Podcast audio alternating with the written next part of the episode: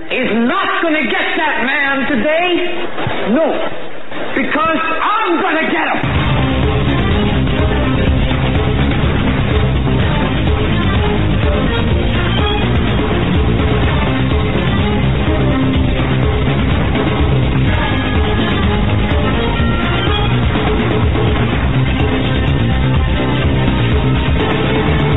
Ladies and gentlemen, to this episode of the Hagmann and Hagmann Report. Doug Hagmann, Joe Hagmann, together.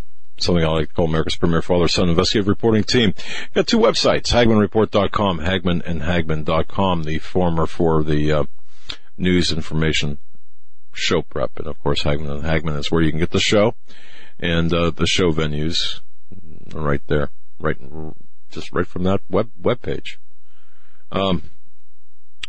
We're coming to you today with a couple of issues or a couple of important points. Going to start out right out of the gate. If you go to HagmannReport.com, there's a report there. There's an article there, a new article, several new articles actually, but one in particular I want to focus on real quick before even we bring Joe in here. Robert David Steele, 28 years as a CIA case officer, and written an article about the, and he appeared on our show a couple of weeks ago. He's coming back, I believe, next week, and also he appeared here most recently on Alex Jones. And of course, he's got a three-step program to help Trump, of course, that he explained on our program. But he also has he's been talking to a number of people, including Jones and others. And there's this final push, I should say, to impeach Donald Trump, or regardless, to drive him from office. And folks, you know about this. And I received a letter from someone, and I want to say that the writer's right on the money. We were admonished for not saying President Trump, and I'll tell you this: you're exactly right. President Trump, it is. Now, we got into the habit of referring to the guy in the White House, the Sotoro. We got in the habit of just calling him Obama. In my estimation, the office of the presidency always deserves the respect of man. However, it's up to the man. In this case, President Donald Trump, indeed, in my view, does command the respect of being called President Trump. Obama, not so much, because of the bona fides and background. But circling back to the article by Robert David Steele. In the interview, his last interview on the Hagmann Report, if you look on our YouTube page, it's there. It's isolated. It's there. You can download it. You can share it on Facebook. Share it with your friends. I would do that. And by the way, while you're listening to this program, if you don't mind, please, we ask you to subscribe to our YouTube channel.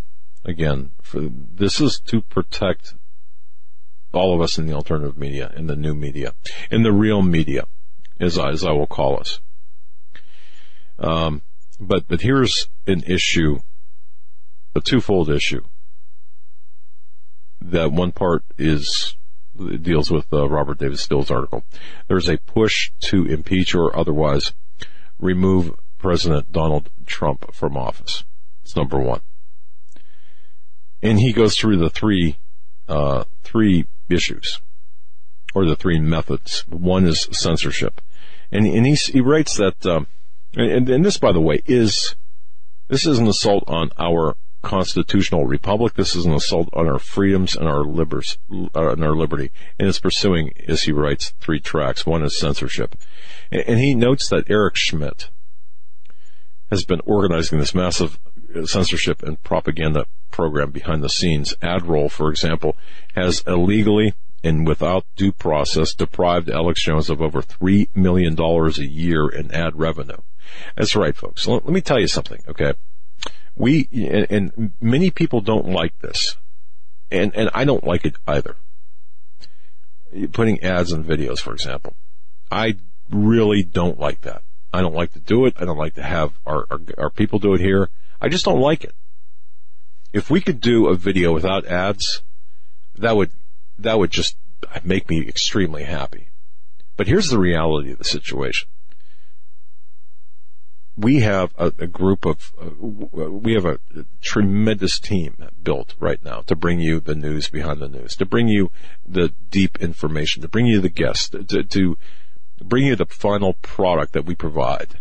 And we try to do better. We try to do it better than anyone else in the hopes that we can at least rise to the level of some others. And I think we do a good job of that. But it's expensive. Satellite time is expensive. Everything's expensive. The electric bill is expensive. This is not a money-raising situation. I'm just telling you. So we have people who generously support us. In fact, I was reading a note today from a woman who's on disability who sent us a little bit of money, and you know, it broke my heart because I don't want that. We don't want that. We don't want that at all. We want to make it on our own. And that's, of course, that's one of the reasons why we opened up this marvelous advertising campaign. If you go to HagmannReport.com, and folks, if you have a small business, a product, a service, we offer rates competitive to great rates, but the audience penetration is competitive to some of the biggest talkers in the industry. And that's because of the multiple platforms and how we do things and how we, it's just, there's a metric involved in that, but you can be on the same par if you own a business or have a service. And if you want to advertise with us, you can be on the same par as giants like Pro Flowers, Omaha Steaks, and many of the others, ZipRecruiter, and so many of the other, advertisers that we deal with at a fraction of the cost. So I said that for a reason, because somebody might look at that and say, wow, that's really not a problem. Too bad for Alex Jones. He's out $3 million in revenue. Well, wait a second. Again, it's costly. What we do is costly. And it's consistent with the people we have in the field as well. And we're trying to get people in the field, and that's a whole nother animal. But having said all of that, we do have, and I'll kind of piggyback what I'm saying with another announcement, Northeast Intelligence Network, as it was once existed, is being reformatted or has been reformatted, as I noted in my video Sunday. And we have investigative assets who are infiltrating these resistance groups, these seditious groups. And I'm not going to say much more than that, except to say that some of the best investigators in their field are out attempting to secure evidence and provide that information to us so we can provide it to you. And that's also, any type of illegal activity is also being provided to the proper authorities. But moving on with what Robert David Steele is saying, and also a little bit of a few other disclosures here. In an attempt to take down President Donald Trump, in an attempt to take him out, take him down, there's a level of censorship against the new media. That's us. That's Alex Jones. That's Rick Wiles. That's Dave Hodges. That's Robert David Steele. That's other people who are doing the same thing we're doing. In some cases, doing it much better. In some cases, but there is this censorship campaign. And it's striking at the heart of the content, but it's also striking at everybody's pocketbook that's in this business. So although we do have ad revenue, we are trying to move away from that through our sponsorship, through our professional sponsorship. But nonetheless, we need the ad revenue, and every penny is reinvested back into the business, whether it be just to sustain, keep our lights on, or to grow. But notice that the censorship deprived InfoWars of $3 million a year, at least in that one narrow revenue stream. Now they're doing that to us as well, to a lesser extent. Obviously, not $3 million to the $3 million a year. Americans can measure it, however. That's track one against President Donald Trump. That's also concurrent with us. I have a 1B. That's 1A. I have a 1B. But I'll circle back to that in a moment. Track two is a violent American spring. This has been verified by the investigative assets that we have that are volunteering their time and infiltrating these groups. And again, I go back to the Sunday video I did. George Soros is leading a massively funded effort to put up a mix of paid and largely uninformed group of protesters in the streets beginning around beginning sometime around mid-March. Tens of thousands across the country, augmented by agitators dressed in black. That's the causing property damage. Now that's Black Bloc. That's that group Black Bloc, which is a subset of kind of think of Black Bloc as like the mercenary aspect of the groups. But you're going to see an American spring, I believe, this spring.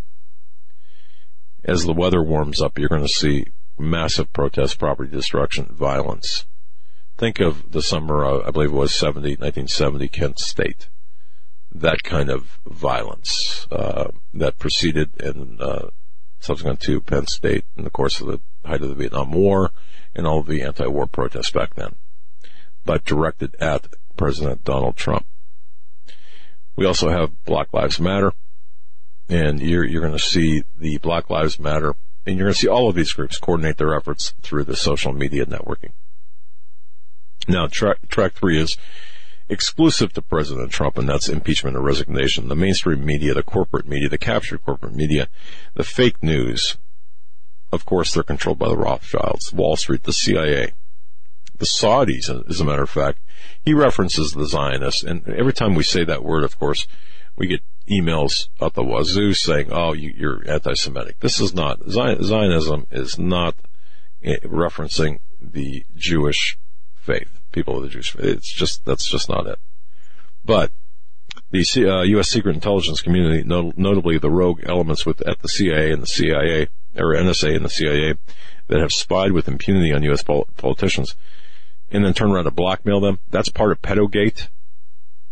Understand that. What PedoGate, Pizzagate is a slice of PedoGate. PedoGate has been around for a long time. Upwards of 30% of American politicians have been compromised or bribed. You're either compromised or bribed, or in some cases you're bribed before you're compromised. It's just a whole mess. That's what the purpose of Epstein's Island, Lolita Express. If you think for 1 minute that a lawmaker goes into a tryst and there's not a fight for video, audio in the hotel room or whatever location, you're woefully naive. It's all about securing the video in order to bribe and then compromise or potentially compromise the careers of the career politicians. But track three, impeachment or resignation, of course, and they're using the media, the corporate media, as a tool. Okay.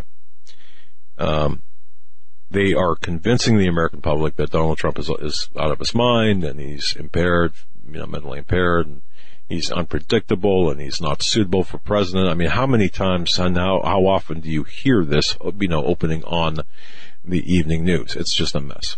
Depends on how often you watch the news.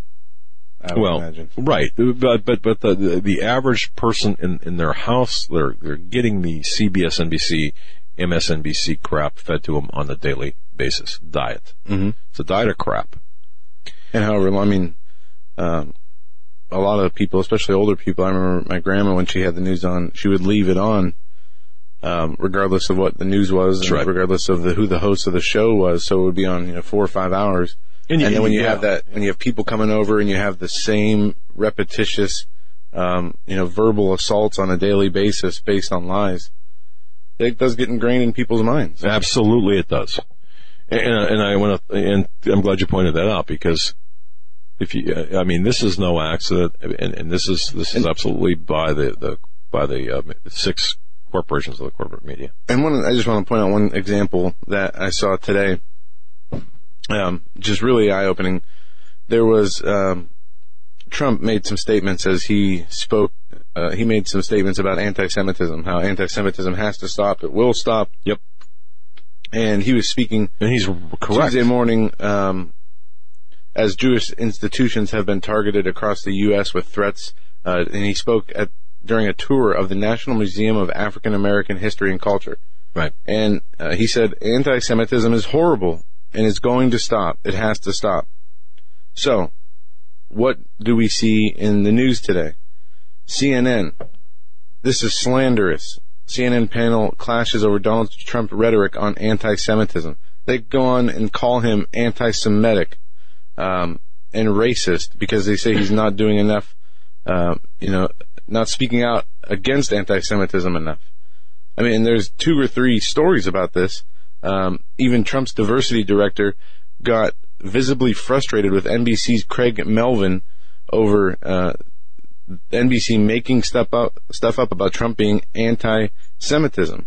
And CNN on the bottom, when they were calling him an anti-Semite, said that Trump's anti-Semitism is horrific.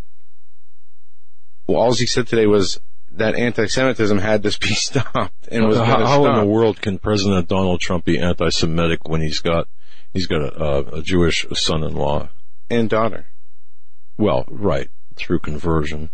Right. But the fact of the matter is, he is speaking, as you point out, he's speaking against the defacement and the damage of synagogues across the United States, which has picked up since the election, by the way. And they're calling him anti-Semitic when he's standing next to Benjamin Netanyahu. He was here just a few weeks ago during a press conference. Right. So you see, it's just this constant hypocrisy, the constant lying, the constant misrepresentation and distortion of truth. Well, meanwhile, you've got the Council on Arab Islamic Relations CAIR embedding their assets in the federal government. You've got Arab Islamic assets embedded within the United States government across all platforms, across all agencies. And CAIR, of course, now is launching this campaign because they believe that Donald Trump is bigoted toward Islam, especially using the 7-country vetting, extreme vetting process, and saying, see how anti-Islamic, anti-Muslim Donald Trump is. So this is all part of it as well. Take CAIR and the Arabs, the Israeli, Islamic assets here in America don't want you to even concentrate on the increase in the hatred against the Jews in this country, the stuff going on against the synagogues in this country, the bomb threats. If you knew about the stuff that isn't reported, the number of bomb threats to synagogues, to Jewish classrooms, or and I'm not sure what they're called. I was speaking to an investigator today out of New York, and he'd mentioned the word, and that escapes me right now. But just in New York City alone, the 5 boroughs, and you're not going to hear this on the evening news. The threats to those classrooms, the Jewish classrooms, have nearly doubled in the last 2 weeks. But what's causing this? Of course, it is Donald Trump's elevation of Israel on a national level, international level, and you've got Nikki Haley speaking out at the United Nations saying, oh my goodness, what they're doing. But all of this is all part of the fake news narrative. And see, remember 2 months ago, and I asked our listeners and viewers to remember 2 months ago when I said fake news is going to be one of the biggest, hottest, most important topics. And I think, looking at this, I think I'm right. And of course, the post-truth. You're right for the wrong reasons. But yeah. How so? You thought the fake news was going to be used as an excuse to crack down on the alternative media. Oh, well, I'm getting to that. Hold on. But that's 1B up here. I think fake news has been co-opted, and when people hear the words fake news, they automatically think the mainstream media. I don't think they think alternative media, Facebook posts, things like that. I think they think CNN. I think they think MSNBC due to Trump's co-opting it. Wait, wait, wait, wait, wait. What are you saying? I'm saying the president co-opted the term fake news from what it was intended to be used for and turned it around to now when we hear fake news, I think most people think of the actual mainstream media. Yeah. Okay. Well, Donald Trump, President Donald Trump is saying CNN is not just fake news, but very fake news, and other corporate organizations like that. And you're saying... I couldn't even call it news anymore. Okay, so what you're saying is my reference to fake news used against the alternative media, but he's using it against the corporate media. Yeah, because when this fake news narrative first came out, it was in reference to Pizzagate. Right. And we both agreed that the narrative that they were running with was intended to be used to censor voices that were not mainstream, that were not pre-approved, script-written. Well, it does have a double meaning, Joe, and I submit to our listeners and viewers that right now, if you ask a progressive Democrat, but I am redundant there, I guess, or a socialist Democrat, again redundant. What's fake news? They would point their fingers at alternative media sources like us, new media sources like us. If you would ask what is fake news to a conservative Republican or a conservative, they would point their fingers at places like CNN. So it depends on who you ask, but I think the definition, I would defer to President Donald Trump's definition and his usage of that. But having said all of that, let me get to 1B. Because I want to close this half hour with this. Remember I said Robert David Steele. Now I'm referring to the article at HagmannReport.com. And please always check HagmannReport.com, folks. Robert David Steele has an article out there. The three-pronged assault against President Donald Trump. But this is a three-pronged assault, or at least a two-pronged assault against the alternative media sources, and including but not limited to us. One of the sources, in particular, InfoWars, Alex Jones, I must say this. Everyone needs to pray for and lift up in prayer and support Alex Jones and InfoWars, because they are under vicious attack. People want, there are, and I can freely say this, there is a division, a department, I shouldn't say division, a department inside our government dedicated to take down Alex Jones and InfoWars alone. Not the government under President Donald John Trump, but the leftover remaining sewage from the Obama regime. But part and parcel to that is a wider array of targets, including Joe and I, including this institution, the Hagmann and Hagmann Report. And I'm going to tell you right now, we are under extreme assault. If I cannot even speak about everything that's going on, but I'll tell you this. They want the people, there are a couple of different groups that want to take us out, take Dave Hodges out, take Rick Wiles out. When I say take us out, I'm talking about shutting us down. Steve Quayle, and even Pastor David Langford. And I would even widen that to Paul McGuire. I'm not going to name everybody, but there is a campaign to shut us down.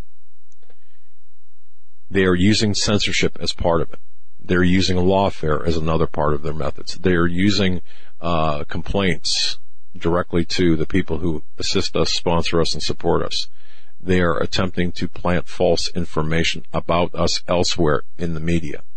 They're contacting our guests and urging our guests not to ever come back on. They are doing, when I say they, I'm talking about this cabal, this group of people who are functioning outside of the realm of the government, of course, but are perhaps paid by elements of George Soros. This is my view, my opinion. But there's another group. There's another grouping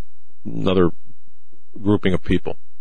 These are private citizens that are attempting to have us shut down, filing anonymous complaints with various government agencies, filing complaints with the IRS anonymously, filing complaints with the state agencies, filing complaints with you name it, okay?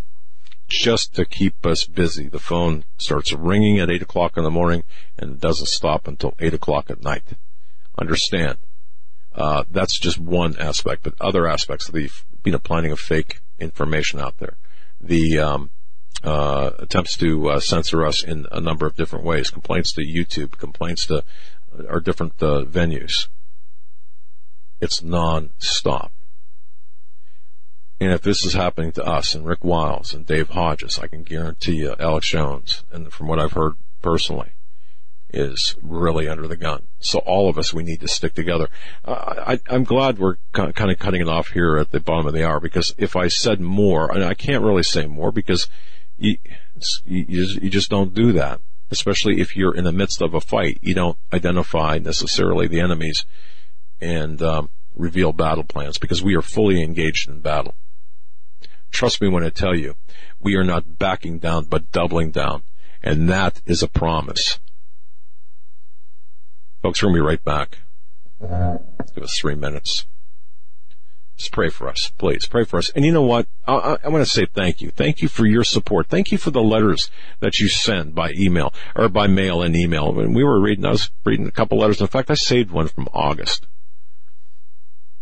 with a date read in mid-February, because some of the stuff was timed. That person was 100% accurate, by the way. I might bring that letter out here this week. Folks, I'm right back. Yeah.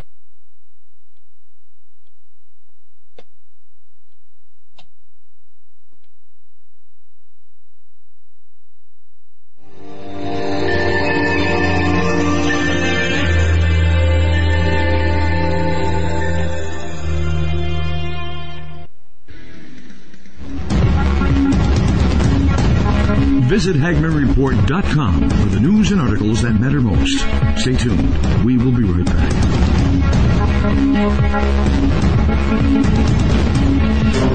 In a thrilling series of novels, T.C. Joseph takes us into the lives of three families who struggle to maintain normal lives in a world where conspiracy theory and Bible prophecy collide. T.C. Joseph's viewpoint of alternative history and understanding of prophetic events will change your view of the world and the events on our horizon. Kirkus Review states, readers of end times fiction will be hard-pressed to find it done more intriguingly than this. Extremely readable and fast-paced. Blue Wink Reviews boldly states, fans of Tim LaHaye's Left Behind series and Tom Parada's The Leftovers will find this thought-provoking series absolutely riveting. Order your copies of T.C. Joseph's This Generation series from Amazon.com. Book 1, Precipice. Book 2, Pentecost. And Book 3, Penance.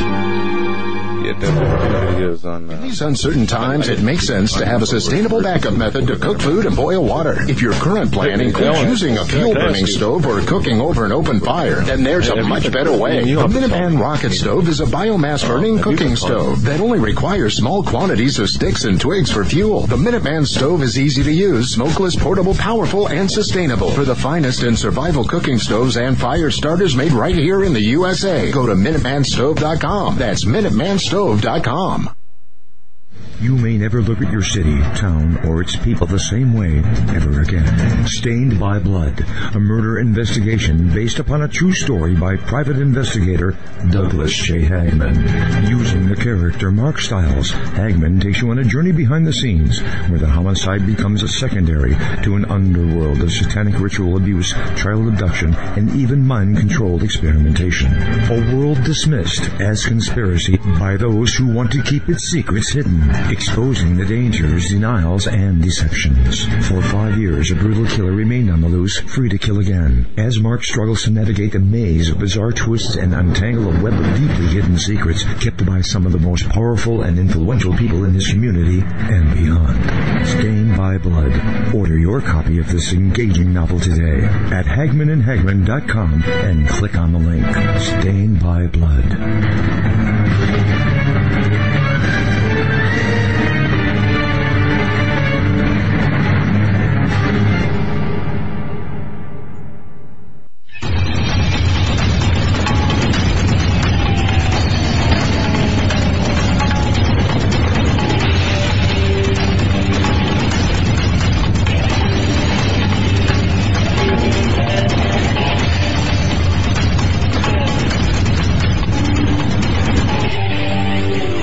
welcome back, ladies and gentlemen, to this edition of the Hagmann and Hagmann Report.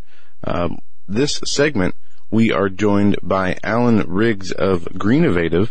He is the inventor and maker of the GMAG Power Cell and has been a sponsor of the Hagmann and Hagmann show since October of 2016. He's going to come on and we're going to talk a little bit about his product, about some of the specials he has going on, and some of the new things that he's been developing and working on. In hours 2, Leo Hohmann, editor of WorldNetDaily, will be joining us, followed by Stan Deo in hour 3. But with us now, Mr. Alan. Joe, I want to ask Alan too about preps in general, because this is something I've been getting emails about preps in general, and he's in the prepping business. He goes to all the conferences and such, you know, and his product is a wonderful product. But Joe, and I'll just let you continue with this, but one of the issues I'm concerned about, and I'm just going to tell everyone out there, we are being pantsed. You know that, folks. We are being lied to. You see, here's the deal.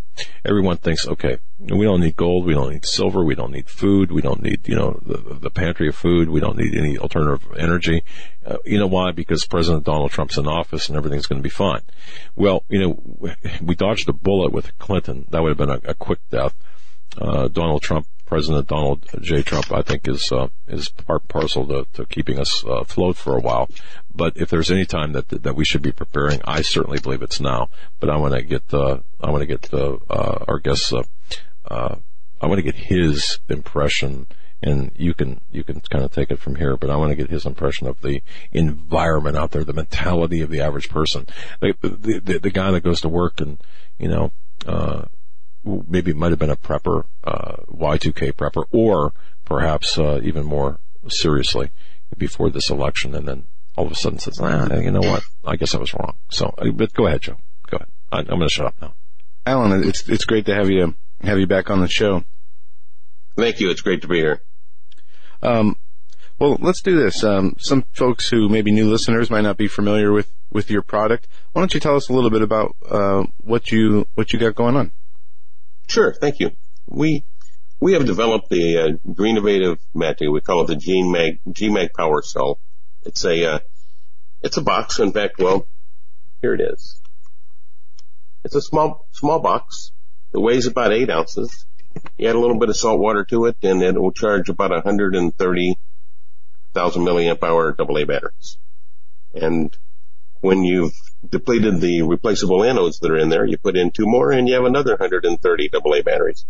So instead of carrying around 9 pounds of batteries and giving up food or water for that, you carry around about 8 ounces, add water when you need it, and you got the equivalent of 130 batteries. So it's a very versatile tool, very high energy device. And when we got hooked up with the Hagmann and Hagmann family, we found out that everybody wants one. Well, it's a very innovative and handy product, I must say. You know, you talk about when the power goes out, if you're off the grid, even if you're camping, if you're in a temporary situation or a more permanent situation where you will find yourself without power or resources, having the ability to recharge batteries is, I would say, priceless, because as you said, think about, you know, just the weight alone, but the inconvenience of having to carry around batteries you're going to be carrying around until you use them all with nothing left to use in the end. But you've created a product that lets you continue to charge and recharge batteries without a power source. That's right. And I would like to tell you a couple more things about that. People ask me, how long does it last? And it lasts on the shelf indefinitely. And I tell them that if they buy it and put it on the shelf, they could give it to their great-great-grandchildren. It just goes and goes and goes. It has no shelf life. It lasts as long as you need it to last. And when it's ready, add water and you're good to go. And that's, talk about, you know, how simple that is. As I said earlier, you've been an advertiser since October of last year, and our audience has gotten to know you pretty well. And you said that, you know, everybody wants one of these things. What are some of the things that our audience has ordered from you? What are your most popular items? That's a nice question. Thank you.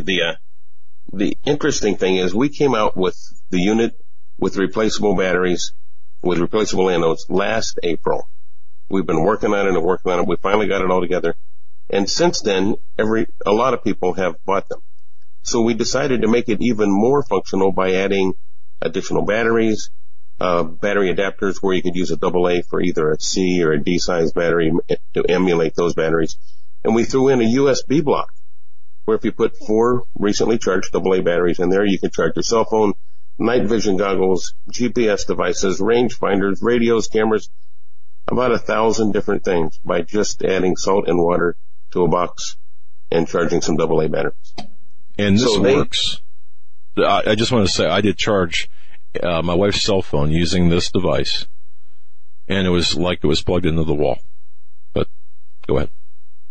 So we started selling what we called our Super GMAG Super Works package, and it came with extra replaceable anodes and the battery adapters and the USB block and all of that.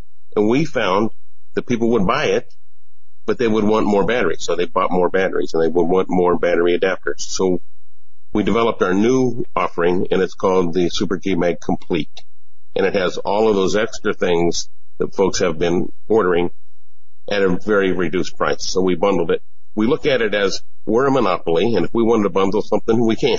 So we do that to save the folks money. And that's our best seller right now because all of the things that they've been ordering, in addition, at more money, we have it in there at less money. So just to reiterate what you said, that you have a new Super GMAG Complete package as a result from the our listening audience and their customers of yours, and that gives you these extra batteries and extra adapters. What you saw the audience needing and wanting to order separately when you first started to put out this product, now you've bundled that and made it cheaper. And are you running any specials right now? I am, and I have to tell a tale on Doug here. All right. Doug maneuvered with me to get a big discount for the audience, and we've done that. And I want to say it was really pleasant, but perhaps not so much. But he wrestled me down, and we have a 14% discount, and we've done it the month of February, and we're going to extend that to the 15th of March, because I don't think I can go through that again. You know, look, no police reports were filed, okay? And there were no marks left, in physical marks left. But see what we do for you guys, the listeners out there. Did, yeah. You know, but seriously, Mr. Riggs, and I call him Mr. Riggs because after that last wrestling match, he told me, he said, if you don't, you know, you're going down again. Okay. One of the interesting things that I'm reading here is 7 Trumpets Prepper put the GMAG chargers in the top 10 items of must-have for bartering. He did, and we've been talking for a long time, and I've sent him some units, and he gave them to his local fire department, and they were pleased, and he has been like the Johnny Appleseed of GMAG. He goes around and gives them to everybody. So he went through all of the things that he had, and he said, if I were going to pick barter items, a GMAG is what I would want to have for barter, because it's power. You can either sell the power or you barter the unit. And it's, you know, it's not that expensive at all. It's cheap. How many what would you recommend for listeners out there who already have been customers or viewers, or maybe might be first time customers, you know, to get, you know, a unit for themselves? How many extra units would you advise people to have on hand, for bartering or for, you know, family and friends? There's during Christmas, it was common for us to receive orders of 5 or 6 at a time, and we'd ship them off to different places with Merry Christmas on them.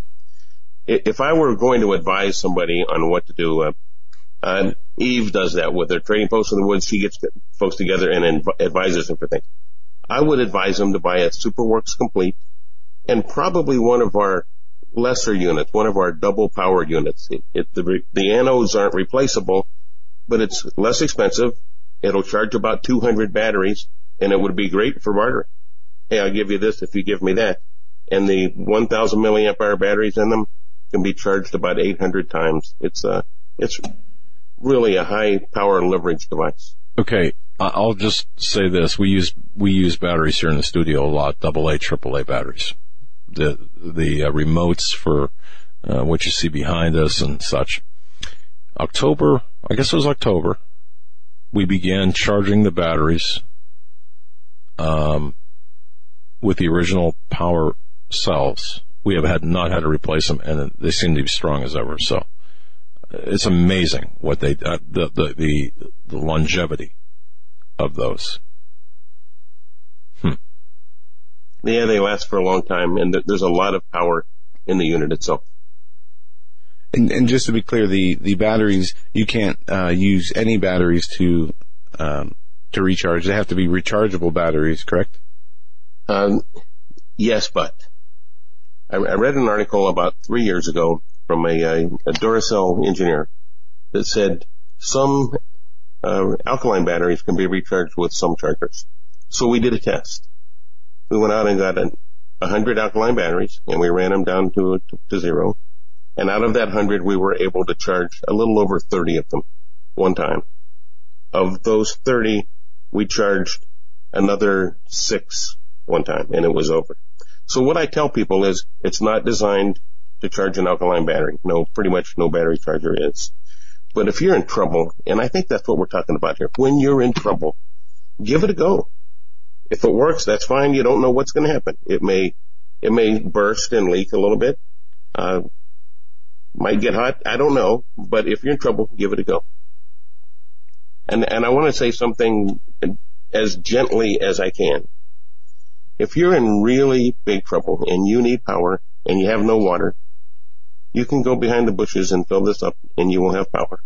So if you're alive, you have power. That's very helpful when you think about it, how easy that would be. Not everybody would be able to find water. We haven't tried that yet. No.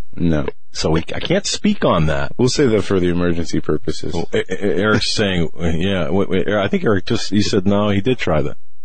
I can tell you that it's been proven in the laboratory. How's that? I'll take your word for it. Oh, wow. Well, that's fantastic. So he's, folks, just the takeaway from this is Alan Riggs, Greenovative.com, has created a special package for us. And really, he's done our listeners a great service.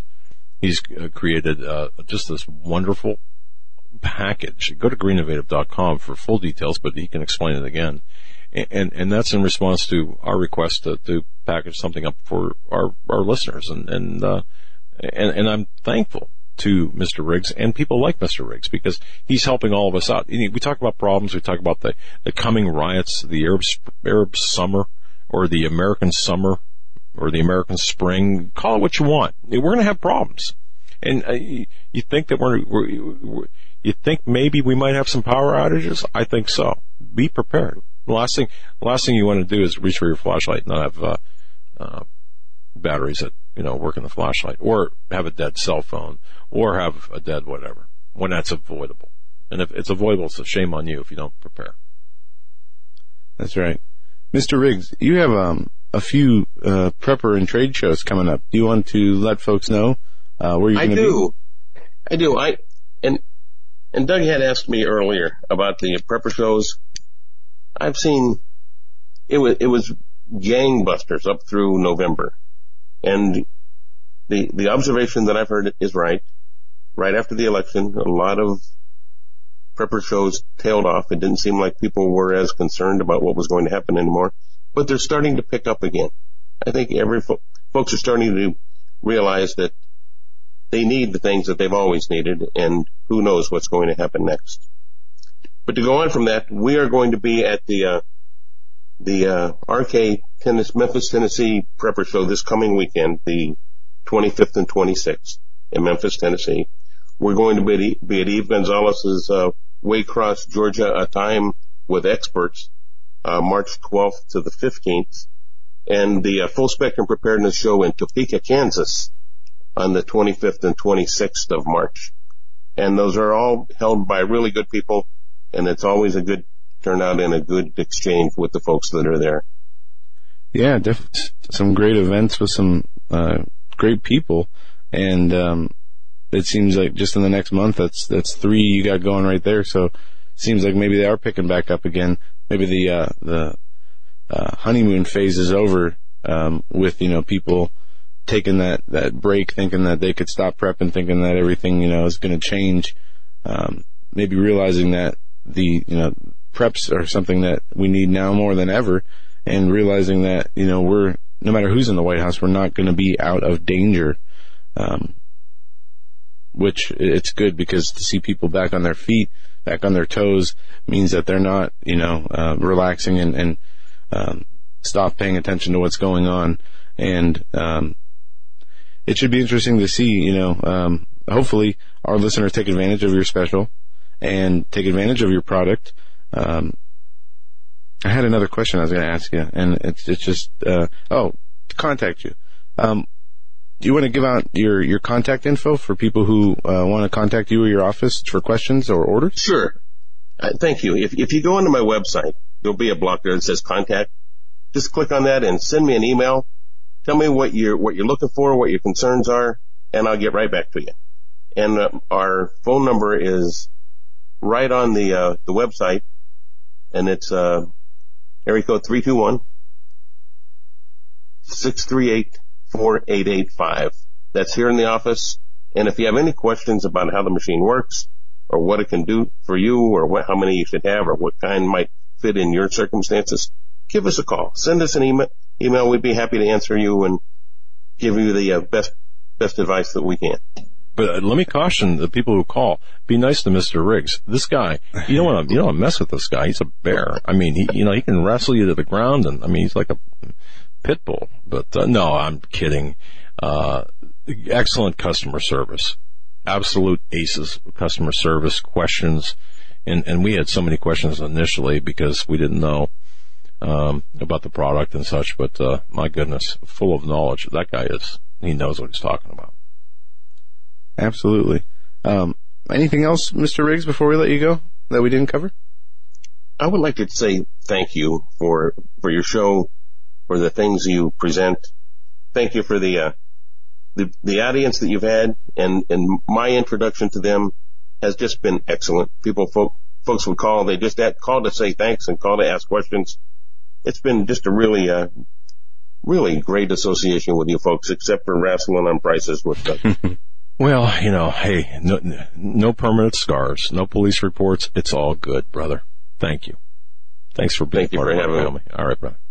God bless you. God bless. God bless you too. Alan Riggs, man, what a guy. And Greenovative, what a product. I'm serious, man. Everybody should have one. Yeah, it's, you know, if the power goes out, if you don't have access to power and you need that portable power, the Greenovative GMAG complete package with the power cells and the batteries and the adapters. It's at a very good price. As he said, he's bundled them together, and these are batteries that can be recharged.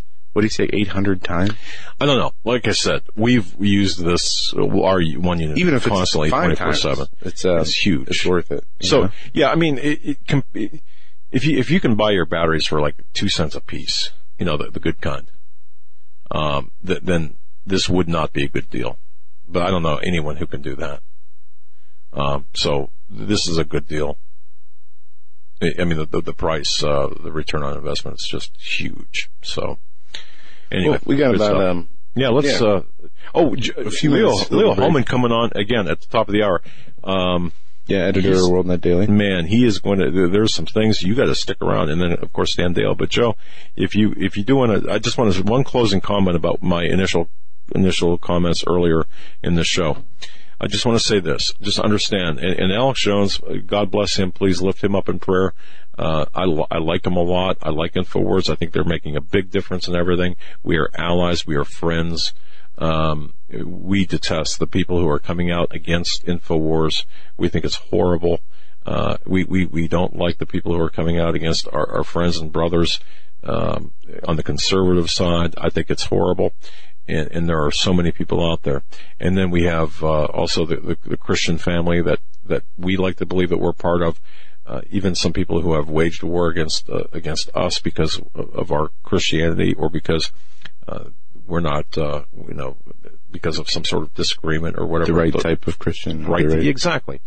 But understand, just if you do nothing else, understand what is going on. You folks, you only know. Had I known this, I think, when we first got into this, had I known all of this stuff could go on, I'd have to, you know, I'd rethink things, because this is the worst I've ever seen any kind of fight. This is street fighting like I've never seen. And the dirty tricks that are being played and the people who are coming against us, and I can only speak about us. I can't speak for Hodges, Dave Hodges, or anyone else. I can only speak against or about, you know, from us.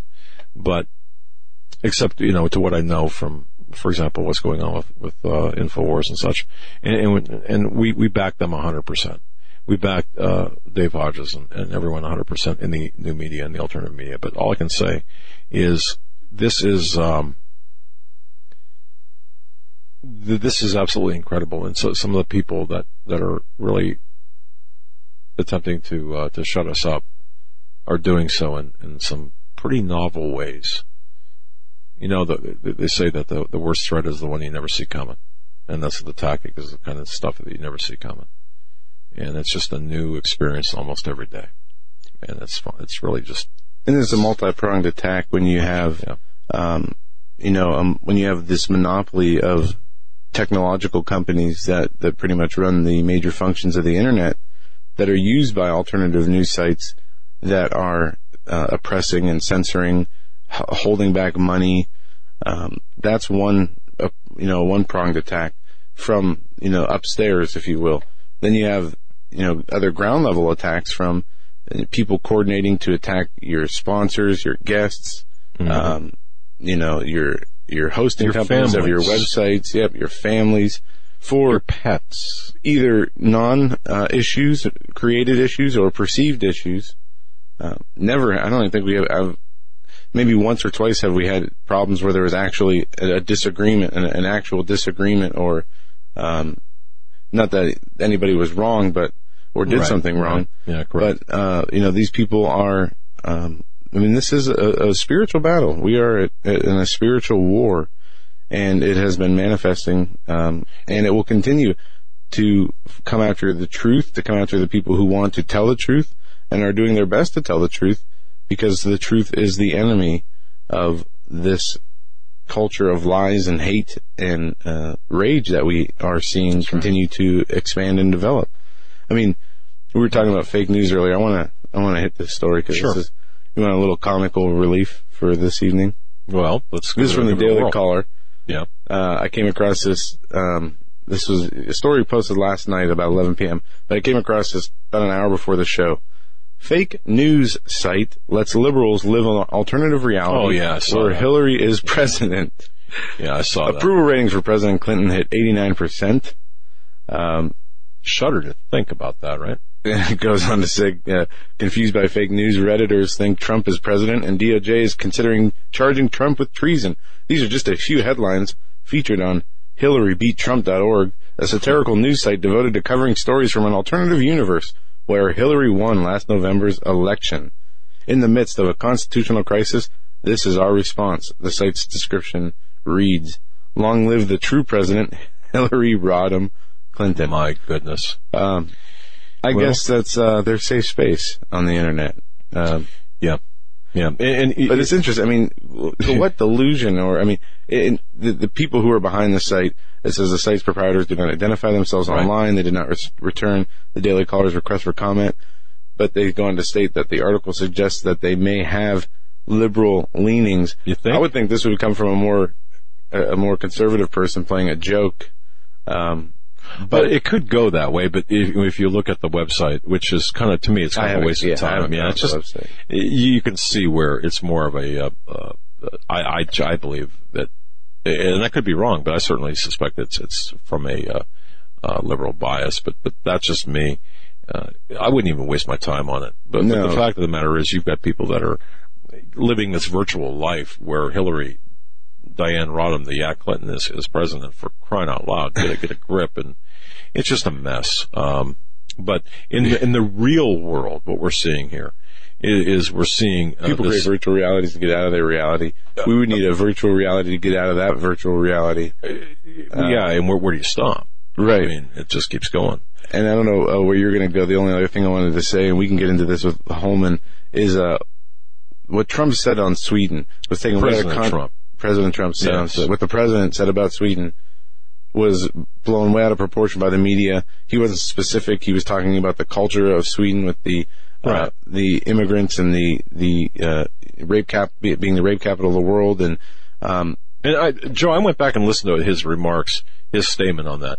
And if he would have said all that was missing, in my view, was the broadcast about the troubles in Sweden last night. In other words, he was a day ahead of it.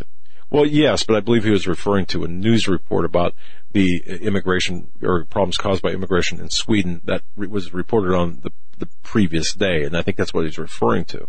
Well, I could be wrong. But. Well, the whole point was that they made it sound like he was talking about a specific terrorist attack that never happened or an event, but and I bet you're more right than wrong because after Trump made these statements, there have been a number of incidents that have happened in Sweden on top of the, the sexual assaults that are continuing and the criminalization of speech against immigrants. But riots in Stockholm, suburb, after drug suspect is arrested, that happened in Sweden. And they're going to blame that on Trump. Sweden is in crisis, just as Trump said. And we can get into more with that with Leo Hohmann. I'm sure he has a number of things he wants to talk about dealing with current events, the president, and his administration and the atmosphere of politics in today. We'll be right back with WorldNet Daily editor Leo Hohmann after this.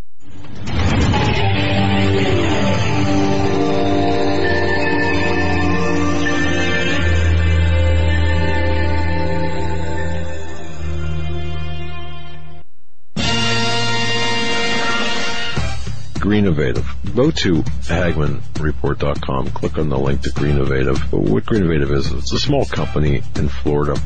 They created something called the GMAG Power Cell. It produces electricity by adding salt water to this unit that recharges rechargeable batteries. It's the coolest thing you'll ever see in your life. It's really neat. Really a super device. All right, you need just 2 teaspoons of ordinary table salt, a little water, but a thing, you're charging your rechargeable batteries. Super GMAG Chargeable is affordable, it's lightweight, weighs about 8 ounces, it's durable, it's EMP proof, and it's environmentally friendly, that it is. It'll provide safe and convenient power for recharging 6 AA batteries off the grid when other power sources aren't available anywhere, anytime, in any weather, day or night. Go to greenovative.com. That's greenovative.com. Perhaps you're a business out there, a small business. Would you like to extend the reach of your business? I bet you would. Would you like to have the same opportunities as companies such as Omaha Steaks and Pro Flowers and Casper Mattress and some of the bigger companies out there? Would you like to have that same power? Advertise on our program. Go to HagmannandHagmann.com or send an email to opportunities@HagmannandHagmann.com. If you go to HagmannReport.com and HagmannandHagmann.com, there's a link where you can it's a big red box. You'll see it. You'll see it. Click on that link and go ahead and read the benefits what we have created for you. I think it's a fabulous opportunity.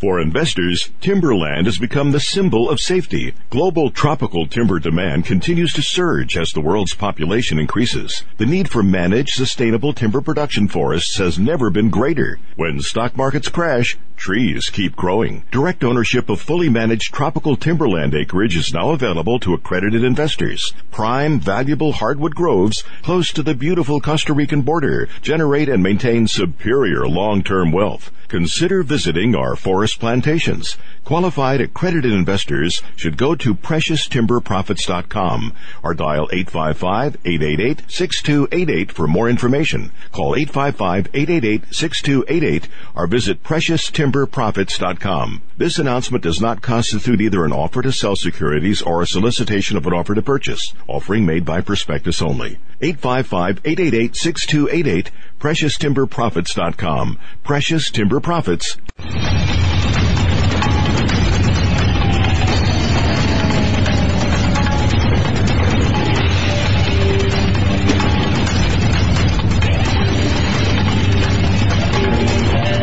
Welcome back, ladies and gentlemen, to this edition of the Hagmann and Hagmann Report.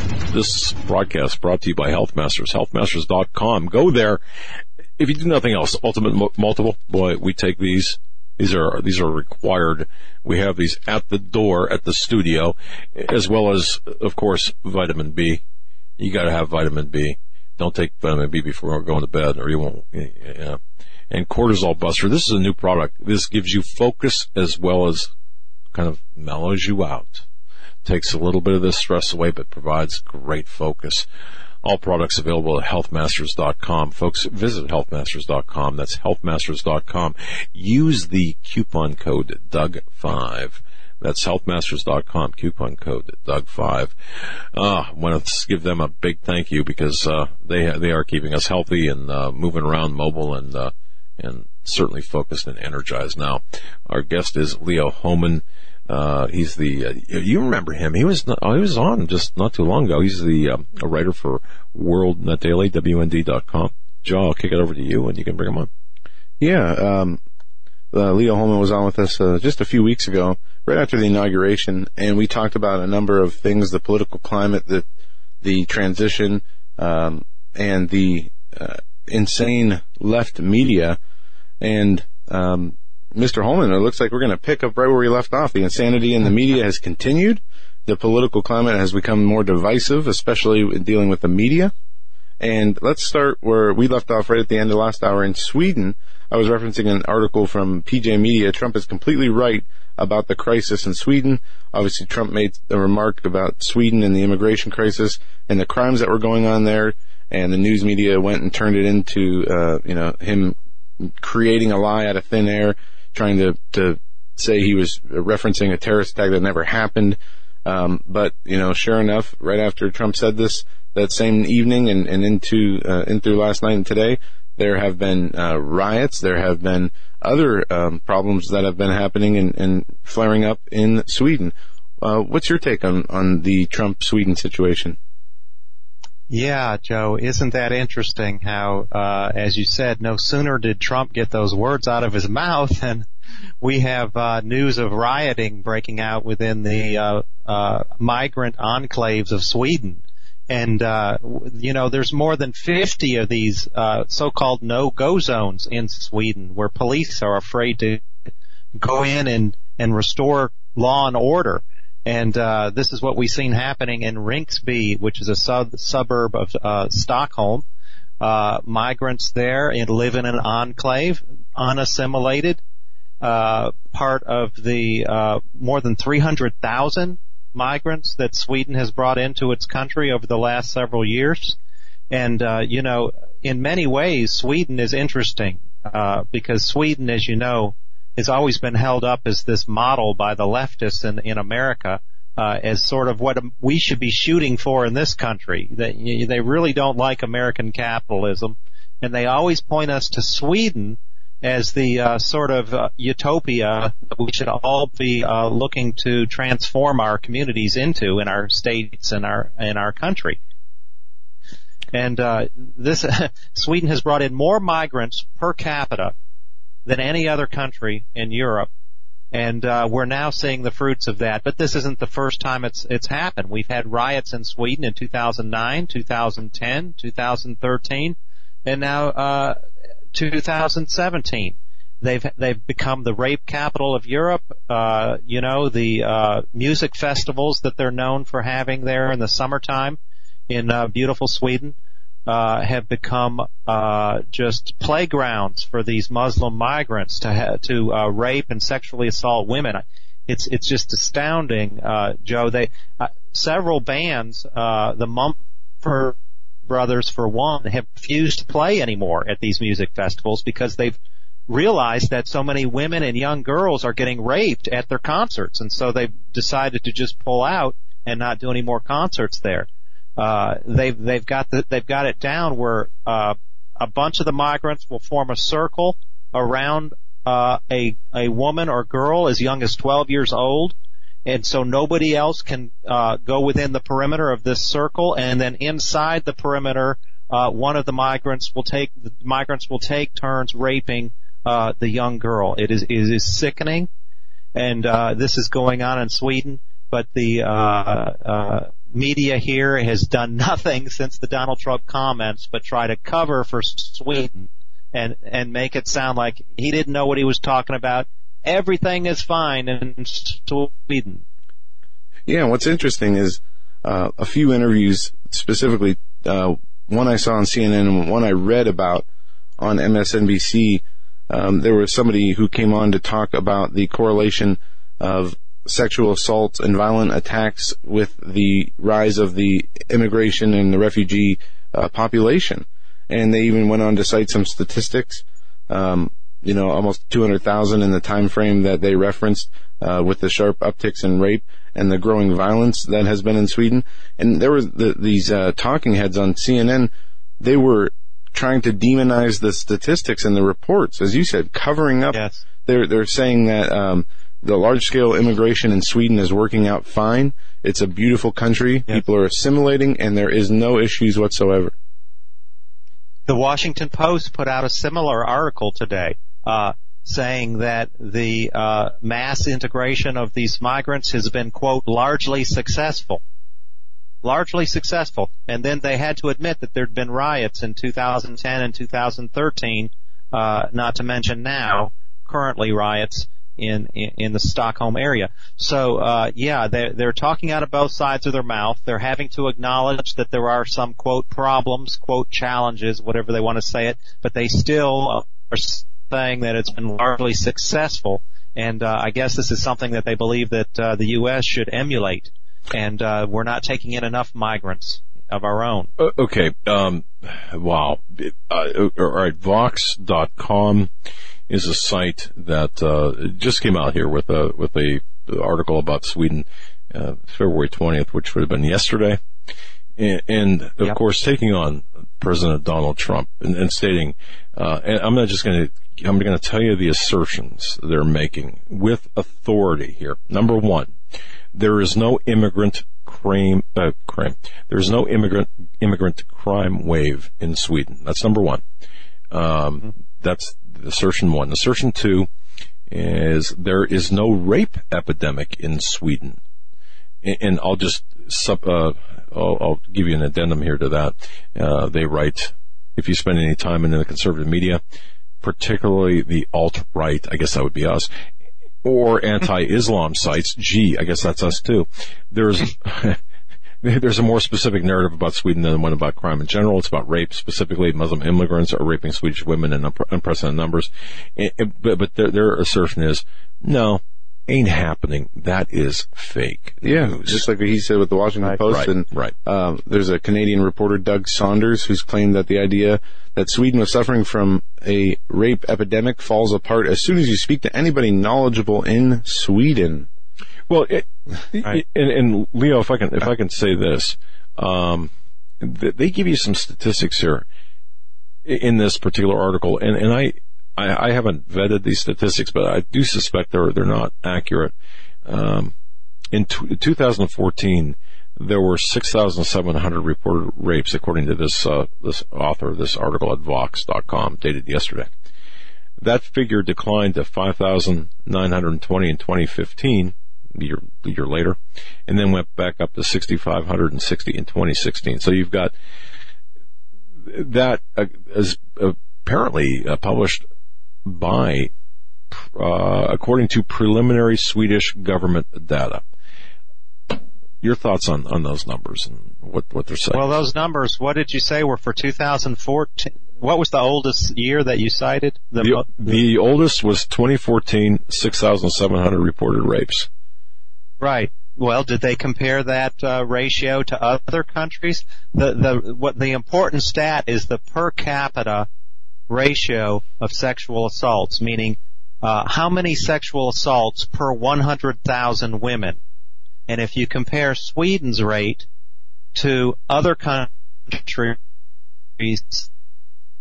across Europe, There's no denying that. Exactly. And it is amazing how they're twisting these numbers. They're also not going far back enough. If you were to compare if you wanted to get a feel for just how high they've risen, you know, compare them to 10 years ago, before there were nearly this many migrants in Sweden. You would be astounded at the difference in the number 10 years ago compared to now. So they're just manipulating the numbers. They're taking a very small sample of years. They're not comparing it to other countries in Europe. And then they're coming across as, well, nothing to see here. Move along. There's no real increase to show. Very well stated. And I think your assessment is spot on. Because, you know, you go, the dishonesty is astounding. It is. And get this, they're saying, well, if there happens to be any increase, they're going to tell you why. And listen to this. I can't wait to hear this. I think I know the answer, but go ahead. Okay. You see, in 2005, they changed the definition of rape. Right. Go ahead. I'll give it to you.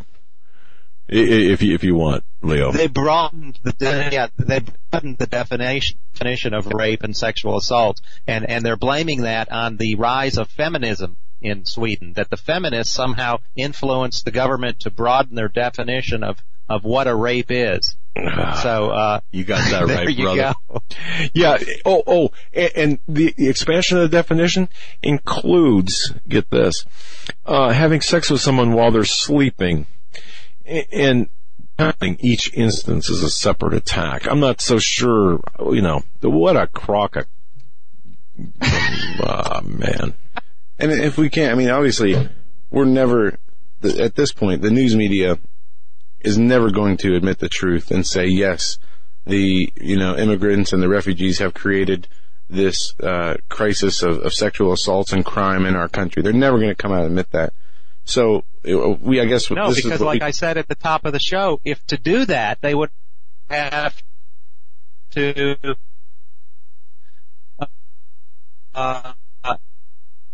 admit that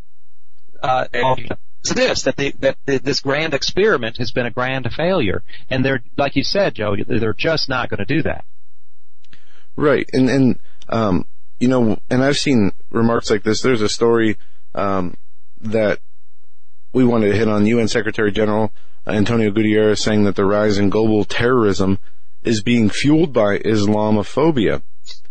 And what the hell? I mean, seriously. What was this? New York Mayor Cuomo, when Trump issued the immigration executive order, he said that the deportation of criminal illegal aliens would make the city less safe. And this is kind of the same, going along the same lines, the head of the UN saying that the rise in global terrorism is fueled by, you know, Islamophobia. Right. How do they make sense of this? I mean, isn't Governor Cuomo one of the ones who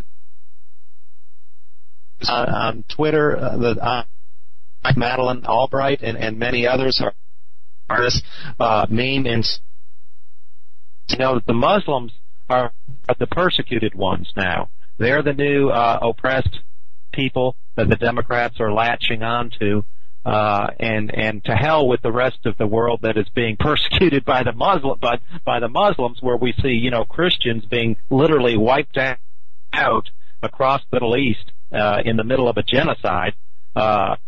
You know, there was a genocide in the Middle East 100 years ago that we recently celebrated in 2015. It was the 100-year anniversary of the Armenian genocide.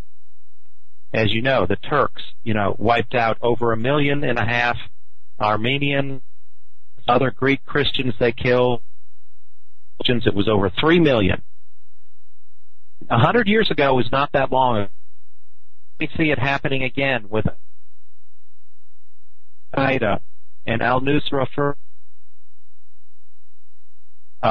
attacking Christian villages, attacking Christians, crucifying them, beheading them, raping their women, forcing them to convert to Islam. And who are they pitying? The Antonio Guterres, the UN Secretary General, says it's the Muslims that we should be concerned about, and that all this Islamophobia that's going on across the world is what's fueling the terrorism. So what he's really saying, if you listen to that, he's saying that it's our fault that they're killing us. It's our fault. It's too Islamophobic. If it be so Islamophobic, the Muslims would be peaceful. Islam is a peaceful religion, and also, if they're killed, there must be a reason for it. And according to Mr. our fault. Astonishing. But if you look at the history of us, this didn't come out of nowhere. You probably recall that Resolution 1618. Hey, Leo. Leo, man, I got to tell you something. Your Skype connection is like really bad. Yeah, it'd be a disservice to you and to this interview to continue, because for the last maybe 2-3 minutes we've been getting every other word. Yeah, we want every word. Okay, so yeah, can we reconnect on the backup line that you gave us? Is that right? Okay, sure. Yeah. Okay. Let me get my phone. All right. I really appreciate it, brother. Sorry. All right. All right. Folks, Leo Hohmann's coming back. Man, we don't want to miss a word of what he's saying, because it is so important. Just going back, okay, what really sticks in my craw is the Sweden thing. You know, there is no rape epidemic in Sweden. You know, if I had, and I don't have a sister, but if I had a sister, I've got a daughter. And let me tell you something. You know, I'd be really, I'd be on fire. If I was in Sweden and this was taking place, and then to have somebody insult my intelligence. Anyway, I think we have Leo back. Or wait a minute, stand by. No, we don't. Okay, all right, but okay, all right. So yeah, just give us a heads up or whatever. Throw something at me, Eric, or throw something at us when he comes back. But and what we were talking about when he was cut off was. We were still talking about the UN Secretary General António Guterres saying the rise in global terrorism is being fueled by Islamophobia. He was tying it into UN Resolution 1618 and global Islam's effort to get the West to adopt Islamic blasphemy laws. Folks, go to WorldNetDaily, an article titled UN Leader Blames Islamophobia for Rising Global Terror. This is exactly what we're talking about in the story that we're talking about. And then you can follow along with Leo's body of work on WorldNetDaily, because we're going to hit quite a few stories that he has up there on the website. And he's a really talented writer. He's a very smart guy, very intuitive, and very well spoken, and very intelligent. And his opinion is right on the spearhead of common sense and reason. And he's a It's so rare in today's world. I like how he talks about the variety of topics, but all of them very prescient for the things that we're talking about here and what we're doing. It seems like we're kind of following parallel, if not identical, paths. Leo Hohmann, of course, WorldNetDaily, and if you haven't done so already, his book. Stealth Invasion, that you can get it via Amazon. It's an amazing read. Because it strikes right at the heart of the problems that we're seeing, and this was just published here. It was last month, January 24th. It's really a tremendous read. Leo Hohmann, Stealth Invasion, Muslim Conquest through Immigration and Resettlement Jihad, and really at the end of the day, that's really what's taking place. Leo, we've got Leo back, and I'm going to kick it over to you, Joe, and you can bring him back on. Yeah, sorry about that audio inconvenience, yeah. Leo. But right before the break, we were talking about the UN, the article you have on WorldNetDaily, UN leader blames Islamophobia for rising global terror, and you were talking and tying it into UN Resolution 1618. You want to explain what that is? Sure. I had to brush up on it myself. I'd forgotten a little bit about that resolution, but in the wake of the 9/11 terror attacks, the 56 Islamic countries that make up the Organization of Islamic Cooperation. This is the largest NGO in the world, seated at the UN. They had been trying since 9/11 to get this Resolution 1618 passed and adopted by the UN. They had been unsuccessful. Along comes Hillary Clinton in 2011 and helps them get this thing passed. And what it does is it sets up a sort of mimicking of the Islamic blasphemy laws in which people are singled out and punished for making statements critical of Islam. And in the wake of this thing being passed at the UN, that is when we started seeing all the countries in Europe and Canada all cracking down on free speech, on social media and other places that were critical of Islam. And we saw it also in the Obama administration. They couldn't get a law passed here because we do have something called the First Amendment, but they tried to do it through the back channel of the U.S. Justice Department. Do you remember after the San Bernardino attack, Attorney General Loretta Lynch made a very disturbing comment that she would, quote, aggressively prosecute anyone whose speech on social media or otherwise, quote, edged towards violence in regards to Islam. And she was forced to walk back that comment by constitutional scholars who had a lot of outcry both on the left and the right. And we saw similar comments by U.S. Attorney Wendy Olson in Idaho after myself and some others did some reporting on a refugee migrant rape in that state of a little girl by three refugee boys from Iraq and Sudan.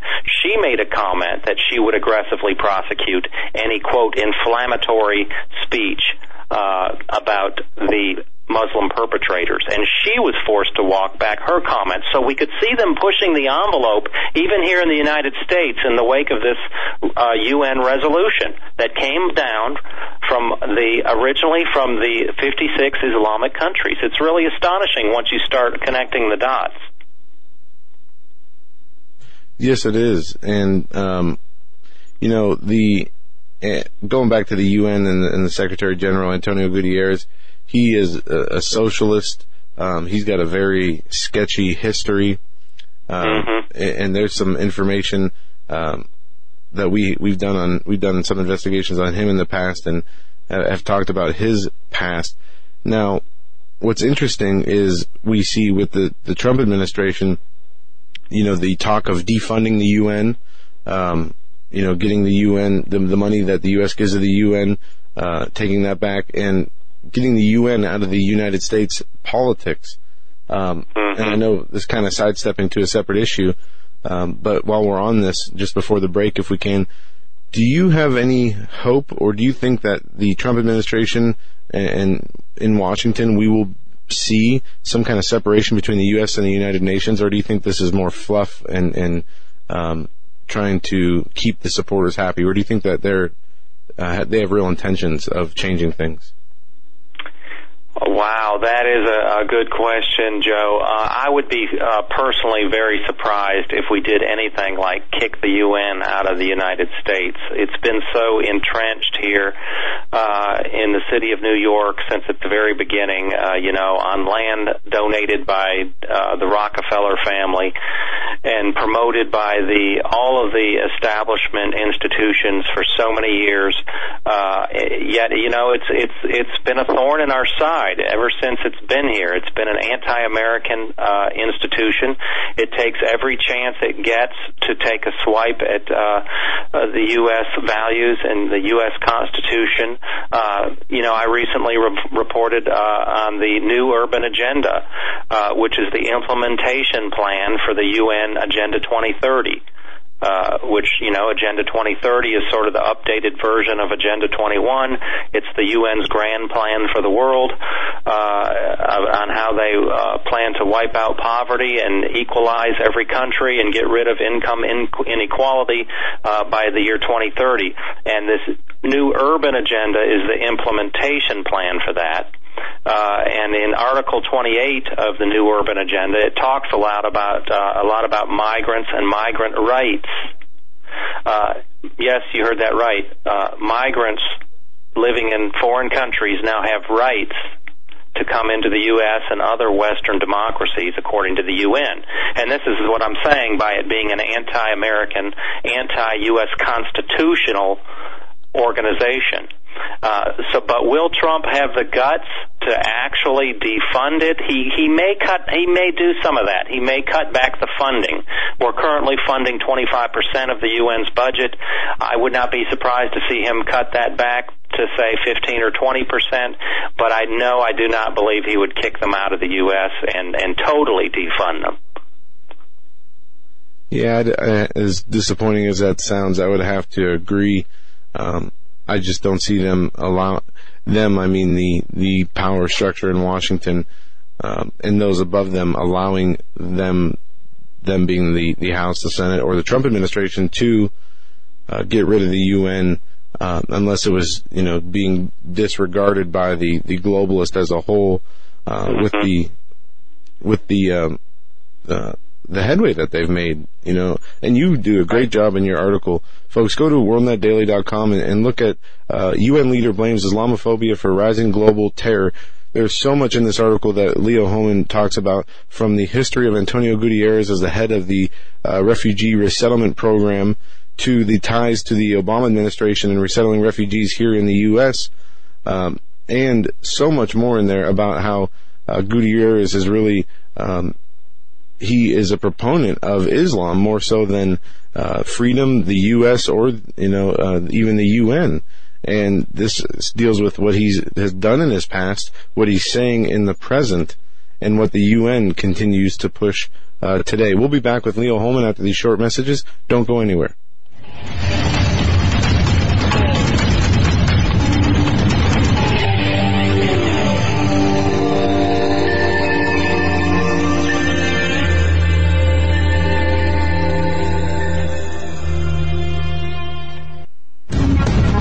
Visit HagmannReport.com for the news and articles that matter most. Stay tuned. We will be right back. There shall be great tribulation, such as was not since the beginning of the world to this time. No, nor ever shall be. Folks, I'm going to direct your attention to masterpreps.com, masterpreps.com. Wow. Masterpreps.com, the sponsor of our show, masterpreps.com. That's masterpreps.com. Take a visit there. High-quality items, made-in-America items. I mean, anything, everything you possibly want, from cooking utensils, cooking frying pans. It'll blow you away. Absolutely, Eric. It's insane. Wow. Look at the products. Folks, visit masterpreps.com. Again, welcome to the Hagmann and Hagmann Report family, masterpreps.com. Wow, it's insane. Masterpreps.com. Are you ready for what comes next? New Year from all of us at Trading Post in the Woods. We pray you have a healthy, safe, and prosperous 2017. And we would like to thank all of you for welcoming us to the Hagmann and Hagmann family. You're all a very wonderful and special group of people. Because we believe it is so important for you to work and acquire good health this year, we're going to do something that we've never done before as a thank you to you for your support. We're going to make something available that we believe everyone needs. During the month of January, anyone who invests in their health by purchasing either our American Heritage Remedies Kit, our Survivalist Natural Remedies Kit, or $200 in individual remedies of your choice, we're going to give to you our crisis remedy, just in case, for free. Your health must be a part of your preparation plan. We're here to help you with that journey. May God bless y'all, and may God bless America. Happy New Year! Hello, everyone. This is Joe Charles, the guy whose voice is heard announcing for the Hagmann and Hagmann Report right here on YouTube and across the Global Star Radio Network. There have been many people wondering whose music is being played during those breaks. Well, you guessed it. And we're very pleased to announce that all that music and 11 brand new songs from the CD New Jerusalem is set for release on April 10th for download on iTunes. That means you you can help support my ministry and be blessed by this awesome, inspiring recording. I have been fortunate to work with some phenomenal musicians from around the world that helped us put this recording together in the studio. Simply go to joecharlesmusic.com and click on the iTunes link, or if you'd rather have a CD, we'll send one right out to you. Just leave me your email and we'll get right back to you. And thanks to Doug and Joe Hagmann for making this all possible. God bless. You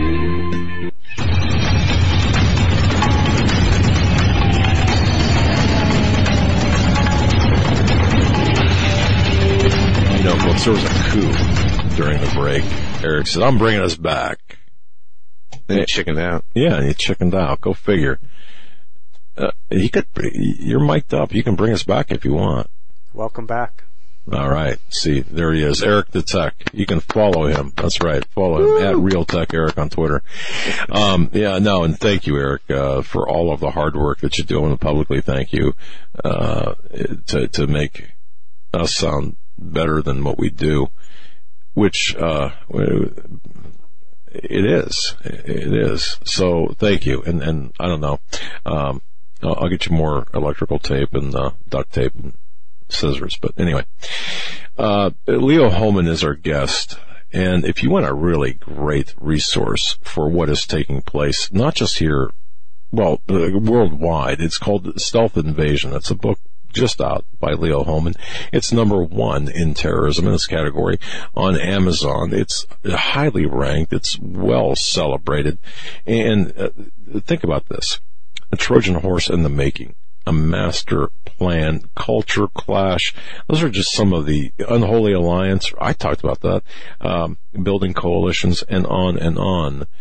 Those are just some of the chapter headings for Stealth Invasion. Stealth Invasion by Leo Hohmann, Muslim Conquest Through Immigration and Resettlement, Jihad. And that's exactly what we're facing. It's a great resource, great book. I purchased it via Amazon, and I must say, he's right on the money, 100%. Before you get back to Mr. Hohmann, just very briefly, folks, mark your calendars, May 5 and 6, okay? If you're within a day's drive of Chicago, come and see us, Pastor Paul Begley. We are going to be at the Awaken to the Shaken conference in Gurnee, Illinois. That's just north of Chicago. It's actually, probably an hour. It's between Kenosha and Wisconsin and Chicago. But Awaken to the Shaken, May 5 and 6. It's a free conference. You go to Pastor Paul Begley's site, Paul Begley Prophecy. There we go. PaulBegleyProphecy.com. But here's the deal, real quickly, and then we're going to turn it back over to Mr. Hohmann. May 5 and 6. I informed Pastor Begley, I will be giving a presentation never before heard about the details, the larger aspects of PedoGate. And, actually I told Tom Horn, 800 pages, but the truth is I've got about 1,500 pages right now of documentation. Courtroom ready exhibits to present May 5 and 6. And Joe's going to be there, Pastor Paul Begley, Russ Dizdar. Come up, meet us. Seats are limited, so register soon. May 5 and 6, Gurnee, Illinois, Awaken to the Shaken. Joe, I'm going to kick it back to you. Our guest this hour is Leo Hohmann. He is an author at WorldNetDaily. And go bookmark WorldNet Daily, and you can even bookmark Leo's own feed on WorldNet Daily if you like his writing that much. And there is so many great stories he has there. We covered a lot of the Sweden immigration. I don't want to call it controversy. The crimes that are happening with the Muslim immigration community. And what Trump said and how the media has misrepresented it, to the what you wrote about António Guterres and the UN blaming Islamophobia for the rise of global terror. I see that you have a few of your latest writings, the mega mosque being forced on Christian refugee community. But there's also a story that you wrote that I'd also like to talk about, because we're seeing a trend here with teachers, school teachers in Georgia fired for making pro-Trump remarks. What direction do you want to take this in, Leo? Yeah, if we could just tie back a little bit of what we've already talked about between António Guterres, head of the UN, making this statement that, yes, there is an increase in global terrorism, but it's not the fault of the terrorists, per se. It's the fault of us in the West who are too Islamophobic, and because of our anti-Islam comments, and he talked about speeches, feelings, and policies. So that was a very wide, that was a sweeping statement that I think he was trying to sweep in Donald Trump in the U.S., Marine Le Pen, the right-wing candidate in France, and others who have been talking about the problems with these third-world migrants. We need to scale it back. Well, that's all interesting.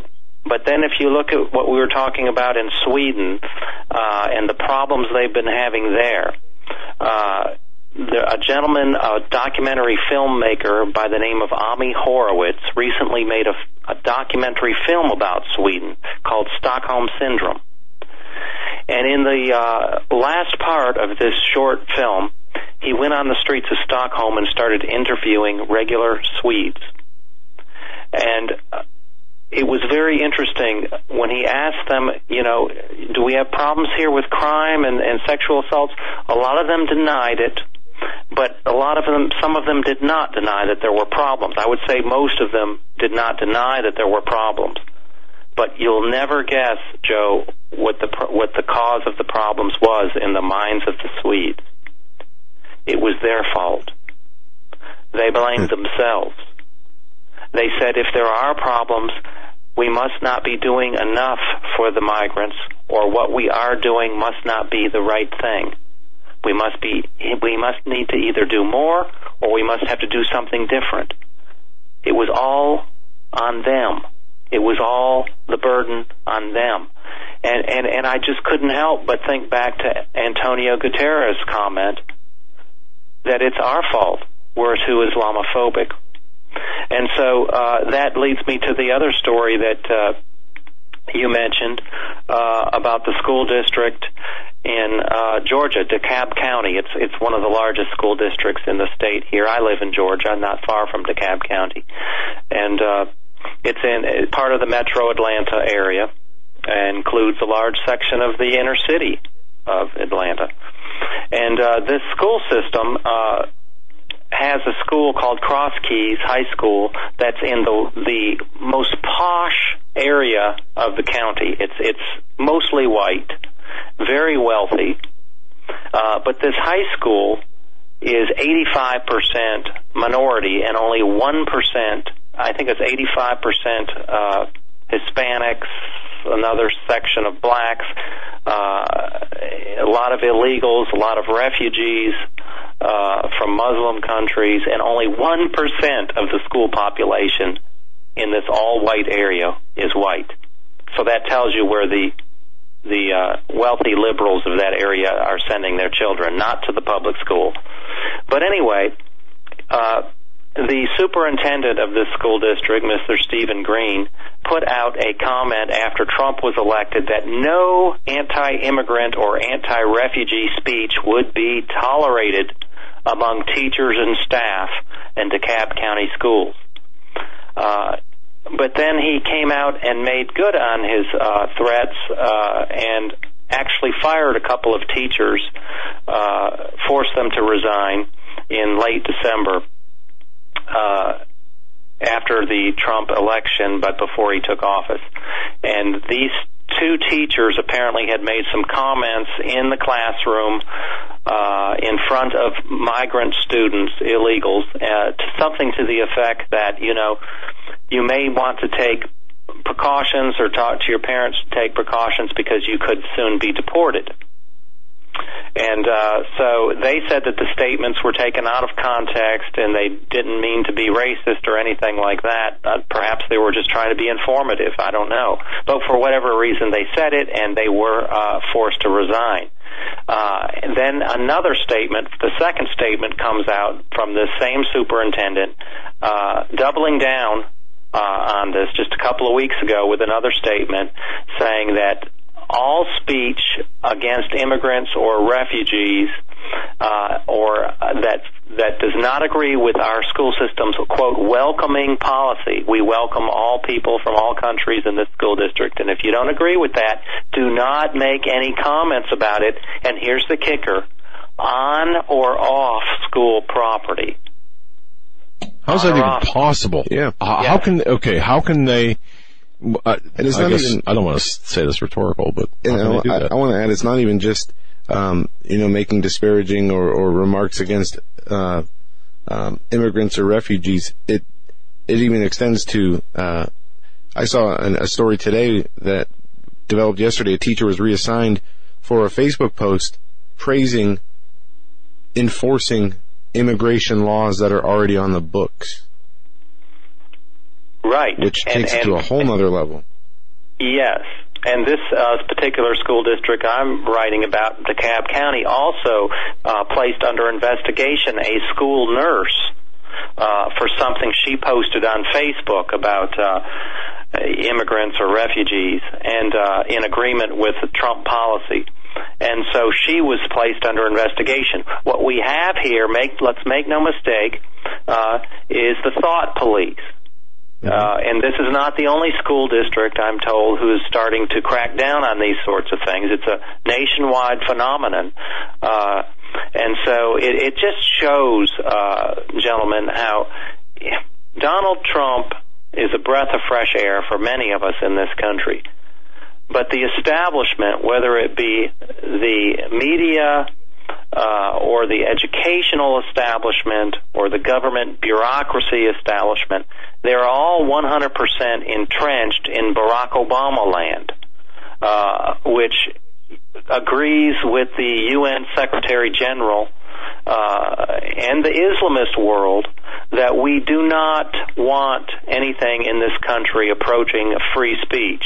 Yeah, we have this thing called the First Amendment, but we need to find ways around that because it's just not practical in today's world. You know, we're multicultural, we're inclusive, we invited the world to come to our shores, and we need to respect all these different cultures. We need to be more welcoming of the different cultures, and that includes Islam. And it just turns out. Just so happens that Islam is very easily offended. Islam is very touchy about things that are said that might be seen by them as critical of Islam or Muhammad. You cannot utter such things against Islam. It's okay, mind you, to criticize Christianity.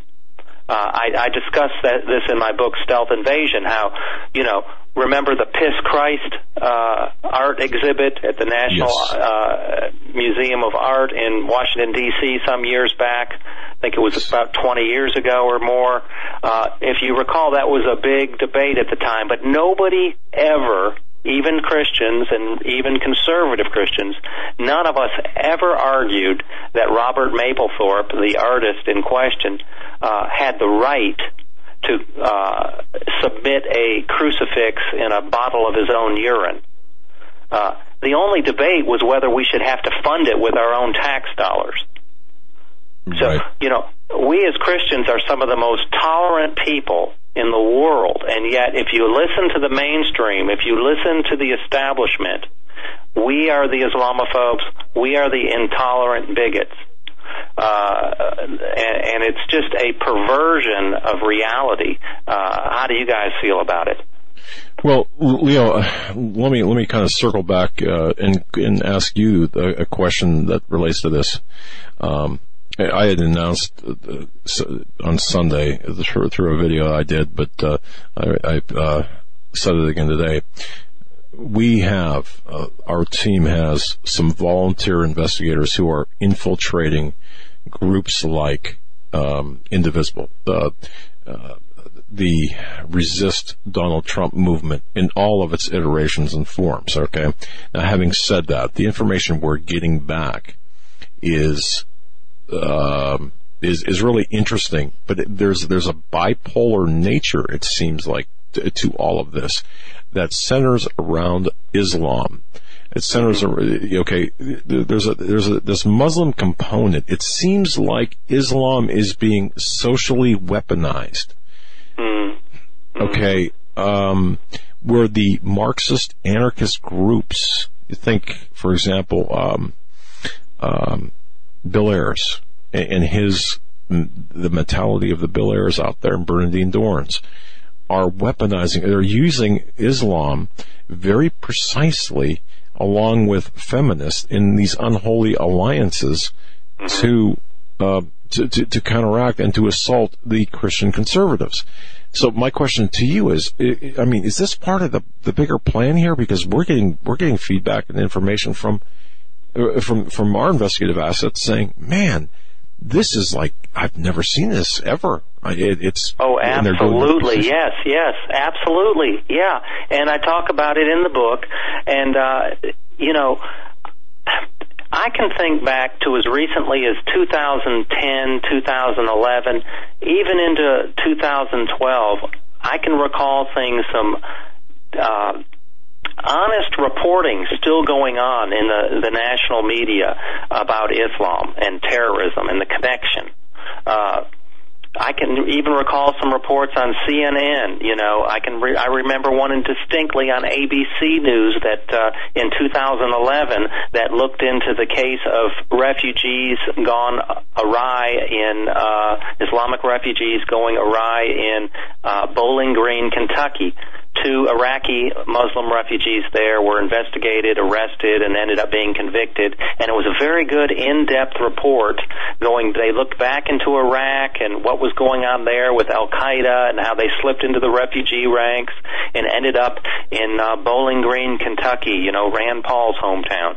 And I was just thinking to myself as I was watching this old report on YouTube by ABC, you know, this report would never be aired today, never, because it calls into account Islam and makes these connections between violence and Islam. And you're right, it's something has happened in the last 5 years to solidify this unholy alliance, this disgusting relationship. And you say that you said that the leftists, secular leftists, are using Islam, and I agree with that. But I think Islam is also using the secular leftists. It's a very beneficial, two-way beneficial relationship. Good point. And the Muslims, I believe, are going to be used. I think I called them a battery ram for the left in the book, but they're also like shock troops. If you think about it, you know, these snowflakes on the left, they don't really have the stomach or the appetite to engage in a lot of violence. But along comes the Muslim Brotherhood and whispers in their ear and says, hey, you guys have been too easy on these right-wing Christian people for way too long, and look where it's gotten you now. You've got Donald Trump in office, and 80% of evangelical Christians, or people who say they believe in the Christian God and read the Bible on a regular basis, voted for him. And we can help you make sure this doesn't happen again. And this has been going on, and we told you so. You know, we warned you several years ago, and you listened to some of our message, but you haven't listened to all of it. And so I think now they're both seeing that they can use each other to mutual benefit.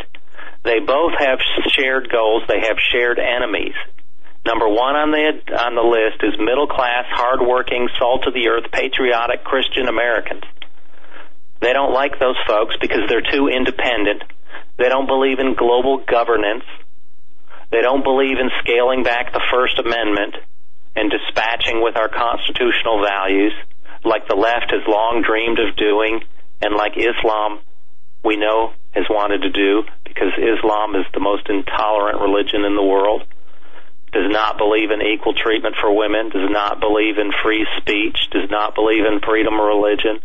These are all things that are shared values with these leftists, socialists, globalists.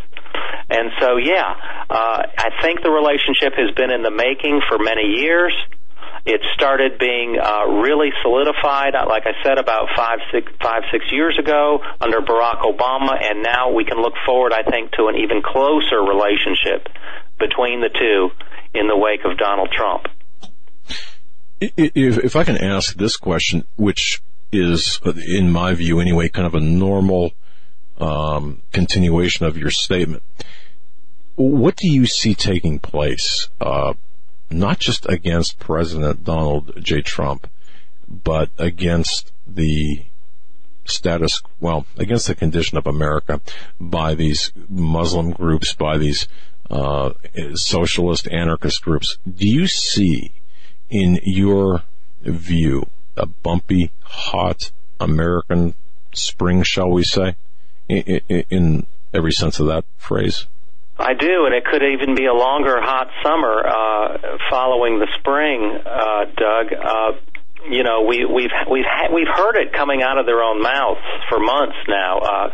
Khalila Sabra, who's a Muslim Brotherhood operative, spoke at the Muslim American Society conference 1 year ago, and she stood there in a Chicago auditorium filled with fellow Muslims and told them, you know, we're the community that sparked uprising across the Arab world and across the Middle East. She was speaking of the Arab Spring. And she said, revolution we brought to these countries. Why not America? Why not here? Why not in America? And Nihad Awad spoke, he's with the Council on American Islamic Relations, spoke at the same conference and said that Black Lives Matter is our matter. And that we are the new, Ms. Sabra also said to the Muslims, we are the new black people of America, meaning the oppressed minority that will rise up and throw off the shackles of the white man who's been oppressing them for, in the case of black people, you know, decades and less of a time for Muslims. But they are hooking up together, Black Lives Matter radicals, Saul Alinsky, community organizing radicals, and Muslim Brotherhood revolutionaries. And the Muslim Brotherhood, you know, it has a lot of experience in this realm to bring to the table. Yes. A lot of experience dating back to 1928 in Egypt. And, it's a very secretive, very seditious organization that has always been studying revolution and how to attach itself to other movements and other sympathetic organizations. They're expert at this, and they're well funded by some of the richest oil kingdoms in the world. Mm. And the Muslim Brotherhood has a place in the heart of Obama, who's running a deep state shadow government concurrent with the administration of President Donald Trump. It's been verified through his Organizing for Action, again, the third iteration of his initial Organizing for America. And I do believe Obama and everyone in his orbit are proponents for the Muslim Brotherhood. You know, and you mentioned too, CAIR, Council on American Islamic Relations. Every chance I get, I like to remind people the unindicted co-conspirators of the Holy Land Foundation trial back in 2006, I believe it was. So, yeah, wow, okay, yeah. This is horrible. I don't believe we should be afraid as Americans, but we should be forewarned. And I do believe in warning people. I do believe that we are going to see some pretty heavy-duty, significant violence this spring and summer. And as you had mentioned, Leo Hohmann is our guest, as he had mentioned earlier, about the Arab Spring in America, that condition in America. Just think, man. We got about 3 minutes, Mr. Hohmann, so 2 minutes, actually. So wherever you want to go in 2 minutes, floor is yours. Well, I mean, I've had some people ask me, you know, about the Muslim Brotherhood, and gentlemen, I am very worried about those who are in the government, embedded in our government. Just because Donald Trump has taken office and he brings this new agenda of you know, make America great again, drain the swamp. I really hope that he will make a concerted effort to cleanse the government federal bureaucracies of these Muslim Brotherhood operatives, because they're still in there. A lot of them are not political appointees. A lot of them are in career civil service type jobs, in Homeland Security, in Department of Justice, in immigration services and agencies relating to that. And this is going to be the big agenda, the big challenge of Donald Trump.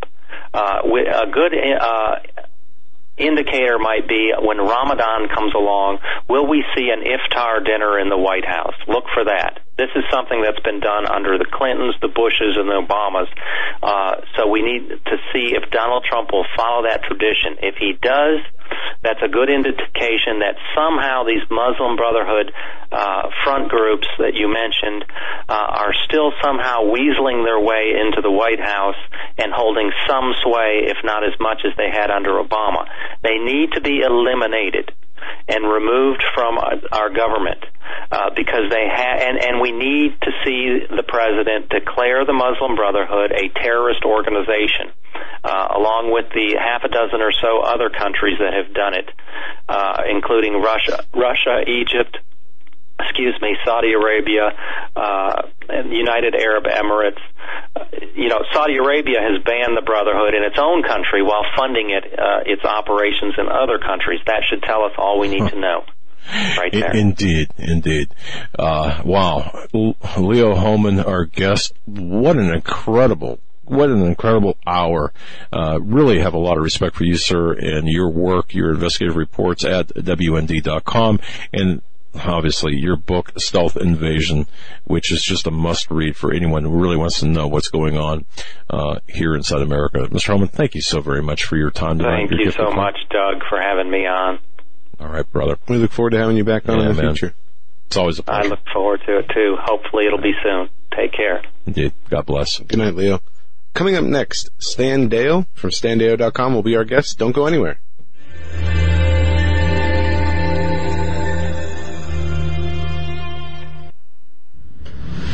Just what kind of thriller predicts the future? In 3 days in the belly of the beast, Daniel Holdings wrote about the God particle before CERN actually discovered the God particle. In As the Darkness Falls, Daniel wrote about an Islamist terrorist confederacy that rose up out of Syria and declared a caliphate 3 years before ISIS was ever heard of. In his newest novel, Between the Veil, Daniel talks about a space between dimensions where supernatural beings can walk. He says that these novels are a warning from the Creator to his creation. Will war come to America? Will the world's economies collapse? Are we looking at increased earthquakes and volcanic activity? Will the United States fall into civil war? You can find all of Daniel's work at his website, DanielHoldings.com. That's DanielHoldings.com. All of these things and more are talked about in Daniel's books. To find out what's coming next, go to DanielHoldings.com.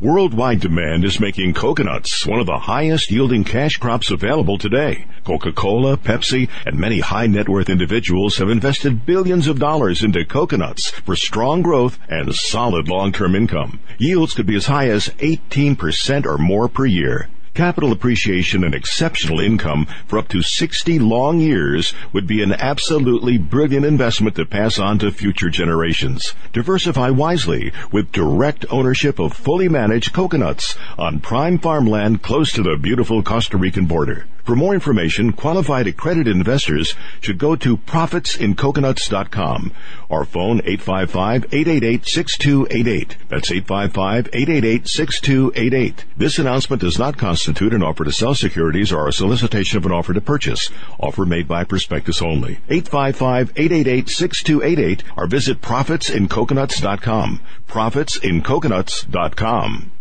You may never look at your city, town, or its people the same way ever again. Stained by Blood, a murder investigation based upon a true story by private investigator Douglas J. Hagmann. Using the character Mark Stiles, Hagmann takes you on a journey behind the scenes where the homicide becomes a secondary to an underworld of satanic ritual abuse, child abduction, and even mind-controlled experimentation. For 5 years, a brutal killer remained on the loose, free to kill again. As Mark struggles to navigate the maze of bizarre twists and untangle a web of deeply hidden secrets kept by some of the most powerful and influential people in his community and beyond. Stained by Blood. Order your copy of this engaging novel today at HagmannandHagmann.com and click on the link. Stained by Blood at HagmannandHagmann.com and click on the link. Stained by Blood.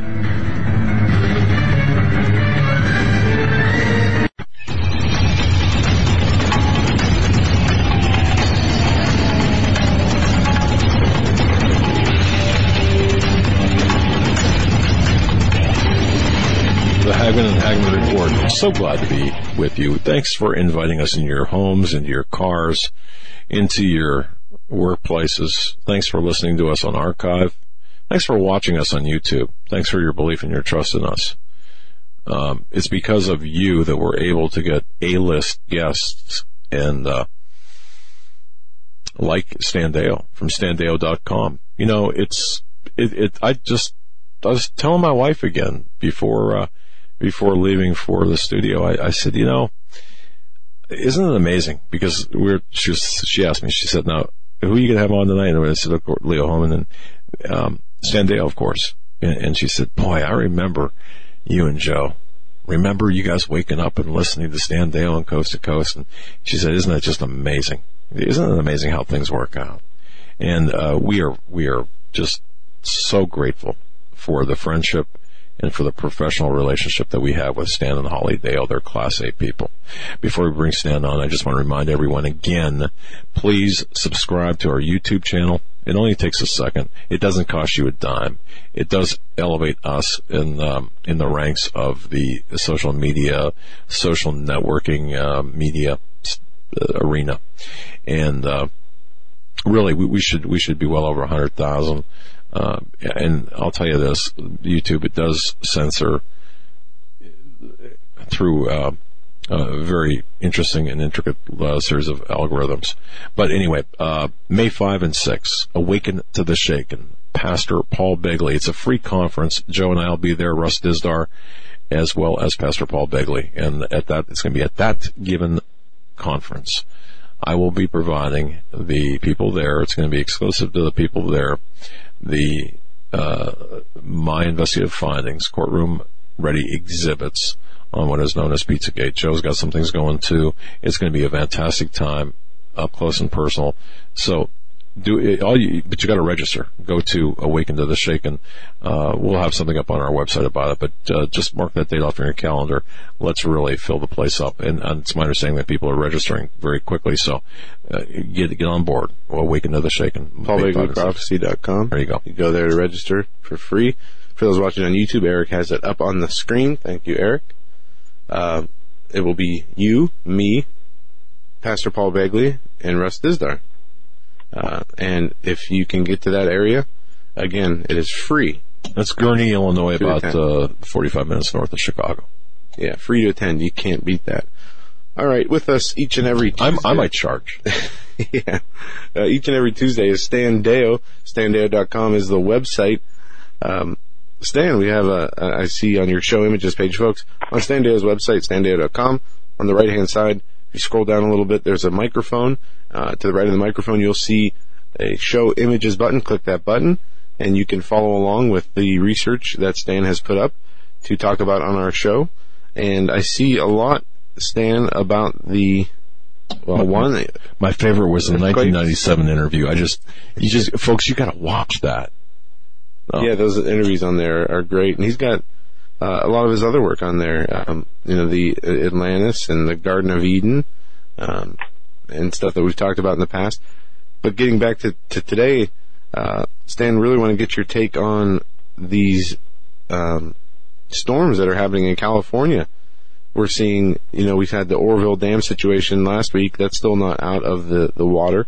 We have a new dam in Nevada that they're calling for evacuations. And also on your website, looks like you or Holly put up one of the top stories here. Heavy rain forces California residents to evacuate. And second story, flood fears renewed as California is pounded by storm. Are we going to see a re-evacuation of the Oroville Dam? And it's quite possible. It's certainly looking like it's going to crest. I mean, they're doing their best to avoid that. But looking at the forecast on the website that has the wind patterns, you know, that null.net or whatever it is, where you can animate the wind and the relative humidity and all that kind of stuff. Looking at that, and for the next 36 to 48 hours, I'm seeing a lot of humidity backing up all over Northern California, going up into Oregon, plus a huge swath of it over from the New Madrid area right on east to the East Coast and down into Florida. So we're going to see, you know, rain dropping everywhere. This is not normal for this time of year. It really isn't.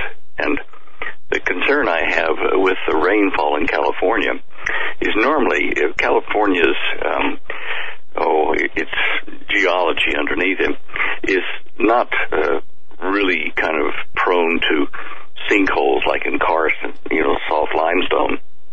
But they know over there when they get the Pineapple Express, you know, this temperature change and rain change, when that happens within 6 months to 18 months at the outside, they have a Richter 6 or better earthquake or several where the flood and the mud flows have crept down in underneath the surface of the earth, down into the fault lines that are all over California, and either lubricating or weighting or, you know, like making heavy certain of those fault lines are one side or the other, or by lighting the load down, they trigger these earthquakes. The earthquake has to be forming, you know, anyway. The pressure has to be building up to be triggered by this. But it's the locals do know that this is a common problem. Now, you know, as always, I put up on the website about the earthquakes, you know, in the United States, and image 11, I think it is showing the earthquakes in the 48, the lower 48 states. That was kind of what I thought was important today. And if you click on that and look at it, you'll see the pattern of quakes as normal right along the San Andreas red line going all the way down to San Diego and down to Tijuana. But I'm also seeing, you know, Richter 2.5, which is small, but it's telling where fractures or, you know, minor fractures are starting to crumble, you know, the terrain there a bit, indicating it could be a bigger one or a bunch of smaller ones, one of the two. And you see at Oklahoma City from the fracking stuff, and then you move to the right, and there's a cluster of them right in the middle of the New Madrid fault line at the border between Missouri and Tennessee and Arkansas, you know, where they all come together there. Yeah. And at the same time, you see some over in Knoxville in another earthquake-prone zone, and you see some in South Carolina. You can see that arc of these little tiny kind of preliminary, you know, pre-big quake-type fractures or earthquakes. So I'm looking at that, and then look over on the west side of the country, and all along the Rocky Mountains, up to that yellow swath of, you know, it's a normal earthquake-prone zone that the USGS maps out. But you see little tiny, you know, pre-big things, earthquakes going all the way down from, well, up in Montana, up to the Canadian border, all the way down to Las Vegas, and then into the Salton Sea area, or just north of there, and into Los Angeles. So with all the rain and stuff going on over there, with a huge amount of flooding, I am concerned that we're going to see some bigger quakes, perhaps a big one, in the next few days there. We have to watch that because they need the water, but having it come in such a huge volume so quickly, I'm concerned that it will seep down in, it will make more mud flows, and it may trigger some of these Pineapple Express type earthquakes before 6 to 18 months. It might happen in the next few days if it keeps up like this. And we don't need that happening in that dam that's, you know, filled into overflow we were talking about there, because if that breaks, certainly they've evacuated people, but that amount of water is going to sweep down and perhaps get some folks who weren't expecting it to happen. I mean, in fact, I talked to one of the radio hosts yesterday on her show, and to Lauren Fenton, and she had just moved she finished about 3 days ago, I think, from her home on the coast near 101, and her house was up in those mud bowls, you know, so that the tide can roll underneath it and roll back out. And she said, and they go, the steps of the house go up to solid ground and road. It's safe to live there. But she said when they were moving out to go to a new place in higher ground, surprise, surprise, they were having to plow through with their dollies 6 inches of water to get to the car. And she'd already sold the property, thank goodness, she said. But, you're leaving just in time. And she's a Christian lady. And she said, I guess the Lord had to give me a nudge to get me out in time before the flood hit my digs. And I wouldn't like to be the guy that bought the house, I guess. But she said, now I moved up, and just above me there is the dam we've all been watching there. And it's... about to break in her new house, so I'm not sure she did the right thing. She probably should have gone further east or higher ground somewhere else. A lot of people, I'm thinking, are probably thinking that at the moment. California, it's a serious problem. It's not just there. It's other places around the planet are having serious flooding problems.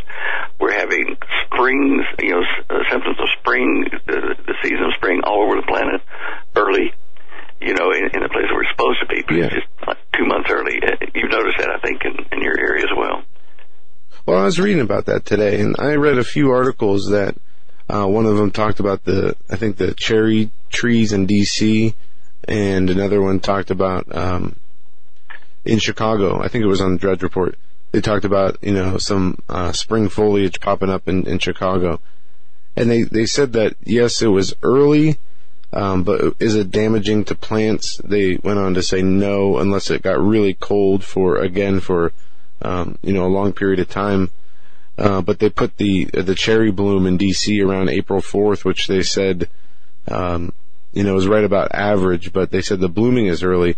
And it was just kind of strange because usually when you see things in the news like this, they'll make, huge deals out of it, citing man-made climate change and man-made global warming and all these terrible things that are happening, which is why we see this, things are so out of place.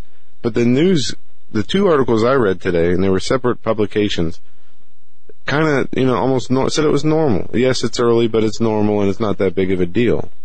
What do you say to that, Stan? I don't believe that. We're seeing these sinkholes as well. In the last 6 years have been increasing like exponentially. You can see in one of the graphs there that I got off the SOTT site. Look at image 7. And these sinkholes form because of acid water flows and pipe leaks and whatever.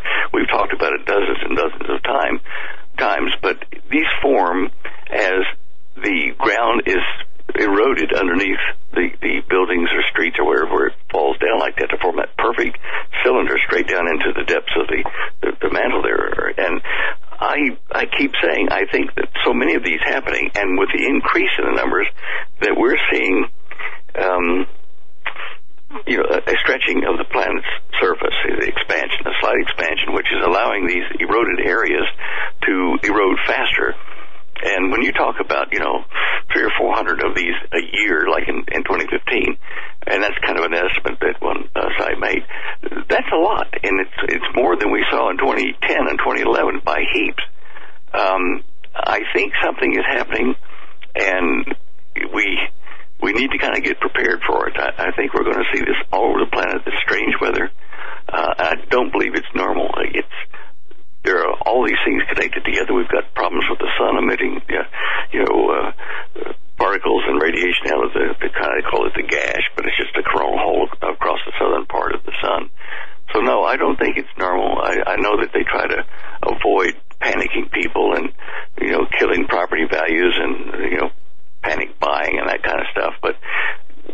We've talked about this so many times in so many ways and shows, and it's getting to the point where people are going to get caught if they haven't started preparing, and escape routes and spare food and water and gasoline and a boat or something.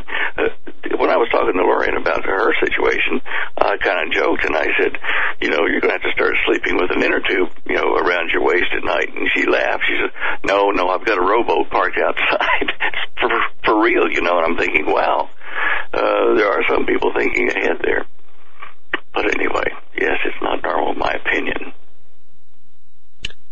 Okay. And I know that, you know, where we are up here in northwest Pennsylvania, this winter, we've had a very mild winter. We've had, you know, a few weeks strung together of cold temperatures, you know, 10 to 20 degrees. But then we've had, you know, in December, in January, and now in February, you know, at least a week each month where we have temperatures 40s, 50s, and 60s. Right now, these last, 7 to 10 days, and in the next few days, we've been looking at temperatures it was up to 70 degrees the other day, and it's going to be 70 degrees in a few days. And, you know, 50s and 60s. Yeah, we're doing the same thing. We were 73 today, so tomorrow 74, I think, in Delhi. 76 now.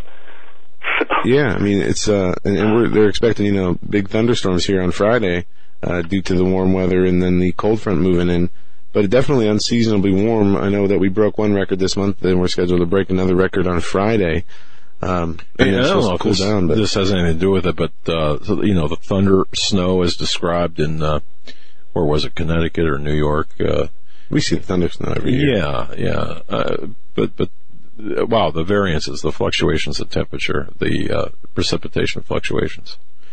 Something's going on. Well, one question, Stan, I want to ask you that I've seen a few people claiming is that the Fukushima radiation, due to the continued meltdown of Fukushima, specifically reactor number 2 now, they're talking about some China syndrome happening and the continued leaks of radioactive materials into the ocean since 2011. Could that in any way heat up the ocean, causing these, you know, atmospheric rivers we're seeing over California and a more southwestwardly and mild wind? Or is this something different? No, I don't think it'll contribute that much. It may contribute particles, you know, of radiated particles up into the air and into the ocean as well. But the thermal side of it, imagine this, if you had even an atomic bomb, say like Nagasaki or Hiroshima, go off over in the Japan region, like where Fukushima is, even that would not be enough energy to heat up, you know, the air and the water significantly. It would take, you know, hydrogen bombs, you know, 1,000 times the strength. So I don't think that's a major contributor for the thermal changes. But there is something which I showed last week. These darn jet stream things that have changed their pattern and are moving eastward across the United States further than they should be. And I think that this is, you know, one of the major factors that is causing this change in the weather stroke, you know, mini climate at the moment. I don't think that I would blame the weather guys for making mistakes right now because it's just so unusual. It's producing patterns in the water and in the air that are just, you know, kind of not in the statistical norm, in my opinion, looking at all the data I could grab on it. It's bad. And it's not something that is a surprise to me, and it shouldn't be to you or your listeners, because we've talked about it so many times that these things are going to intensify. The climate's going to be chaotic. We're going to have extreme heat, extreme dry, extreme cold, extreme wet, you know, all these extremes, and they're going to be in places that they don't normally occur. They're going to be surprises to everybody. You know, we are seeing signs here, as I said last week, of the globe willow trees out in the neighborhood here starting to put little buds out. They think it's springtime. You know, and with the flooding and with the drought and with the fires, we're looking at impacts on global food production, in particular, you know, vegetables and fruits and things. California, where we get a lot of our fruits and nuts. They can keep the nuts. But anyway, we get that stuff from California, and this flooding is going to impact that. It will screw up the growing and harvesting seasons there, I think. Well, that's definitely cause for concern. And another thing that we saw that I see up on your show images page, I don't know if you want to get into this now, the sinkholes. There were a few sinkholes that popped up around the Oroville Dam and in other areas, but you have some interesting maps, sinkhole probable zones in the U.S., and then the one I like, that's number 9. Number 7 Sinkhole events increasing. You know, there's been a debate whether the reports of sinkholes have been increasing or actual sinkholes, but the numbers have been increasing as of late. And from the graph you have here that goes back from January 2010 through 2015, the number of sinkholes have definitely increased tremendously. Well, okay, now I got this off of the SOTT.net Signs of the Times website.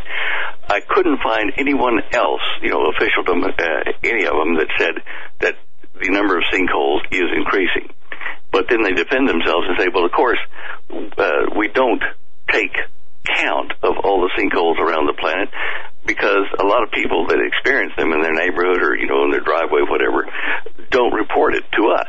And on a global basis, we don't know. So I don't know where the Signs of the Times website got their data, but it's in conflict with what the officialdom is saying. But I can tell you, I never heard so much about sinkholes as I have in the last 5 or 6 years. Have you? No, never.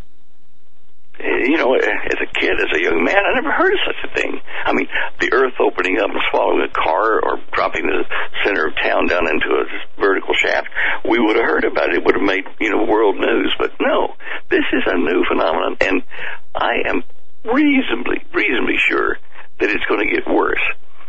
You were saying about the maps there, that they're picture 7, 8, 9 on the show images page.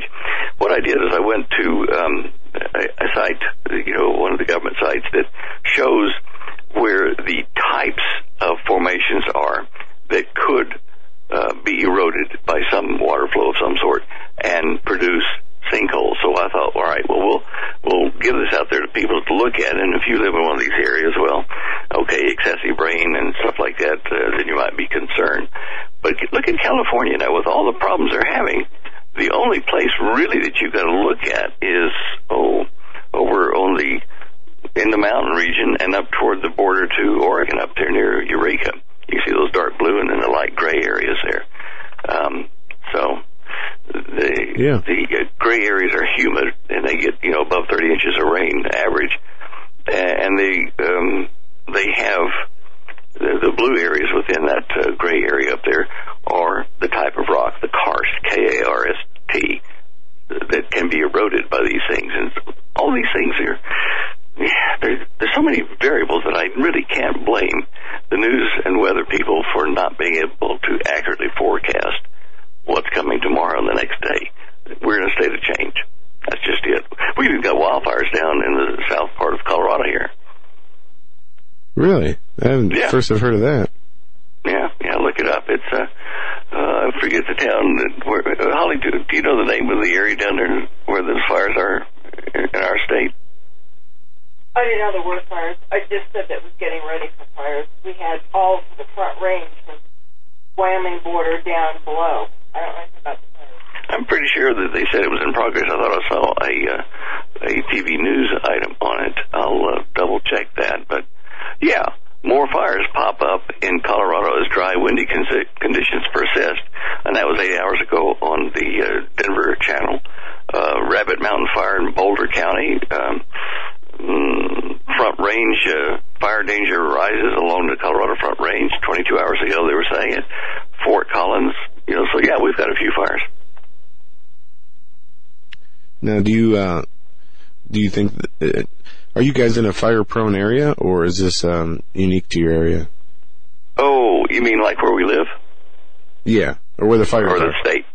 Well, yeah, we do get a lot of fires during the summertime normally. And where we live, or where Holly and I live, of course, the worst we could have is like grass fires that might catch some of our 60-some-odd pine trees on the property. But we have neighbors within shouting distance, so they can hear us if we yell loud. So we're not out in the bush, but Holly and I prepared. I mean, I've got a 5-horsepower water pump, and I've got all the proper water hoses and a tank, several tanks actually, of water that's stored there to fight fires with on our property and our neighbor's property as far as I can reach. And, you know, a couple 100 feet of fire hose and a nice fancy, you know,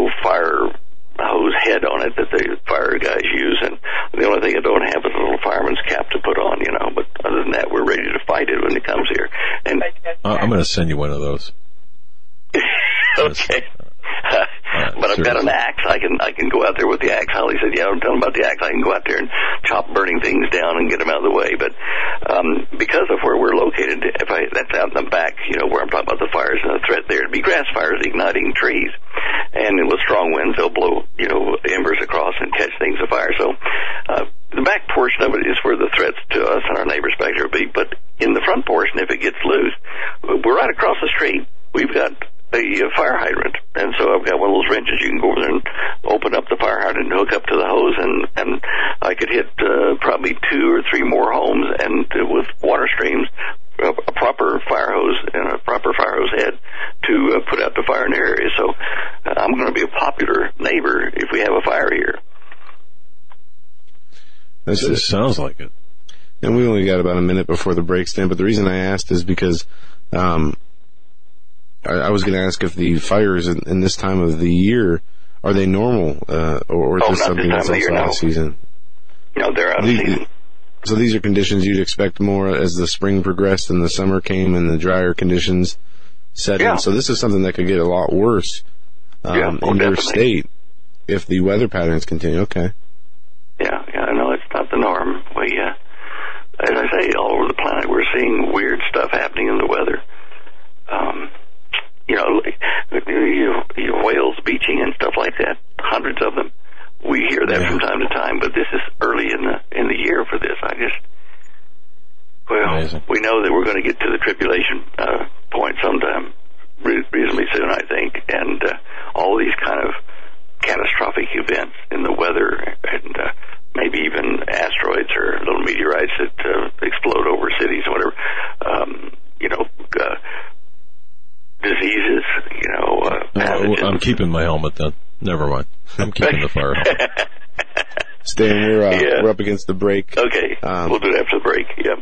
When we come back, we'll pick up right where we left off. Folks, you're listening to Stan Deo from StanDeo.com. Bookmark his website and visit there daily for important news and information. And then each and every Tuesday in hour number 3, he will join us here live, and you can follow along with his research on the show images page. We'll be right back with Stan for our final segment right after this.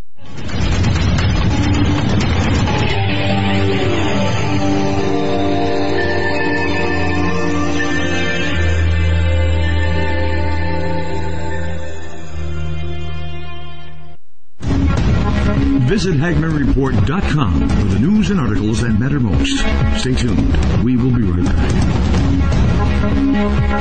Shall be great tribulation, such as was not since the beginning of the world to this time. No, nor ever shall be.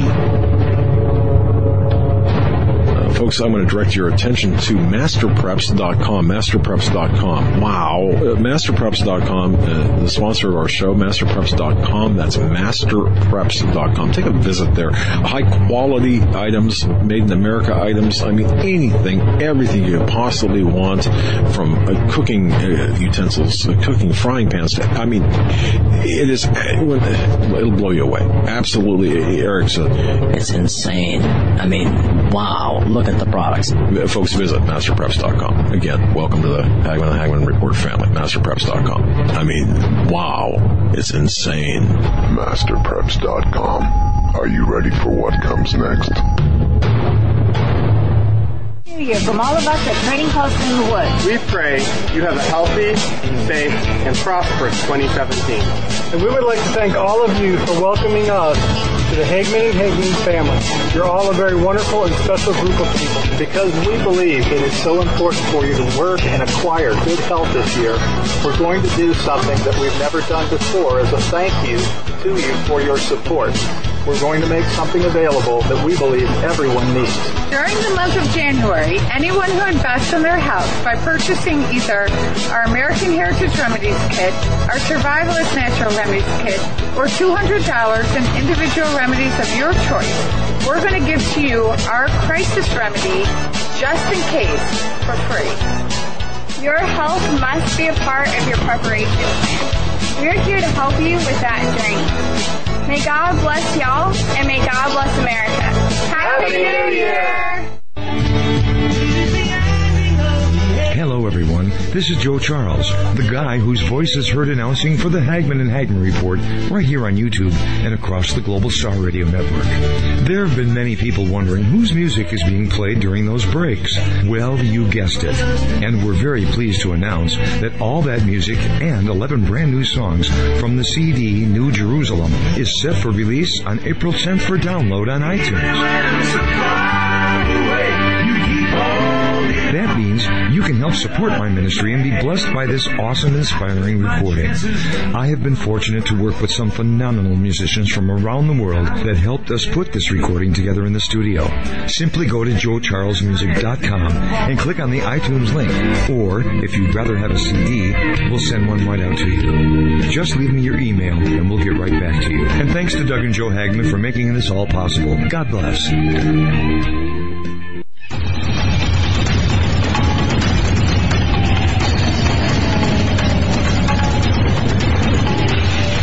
Hagmann and Hagmann Report.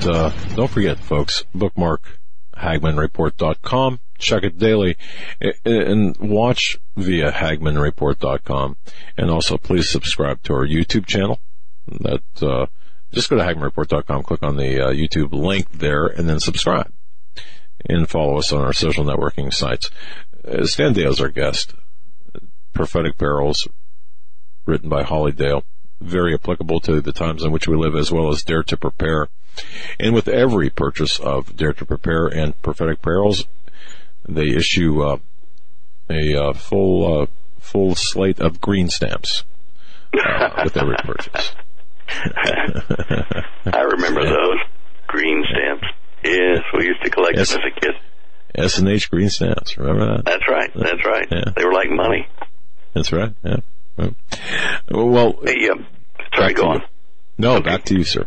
While we were in the break there, I was looking up some more information on the storms over in California.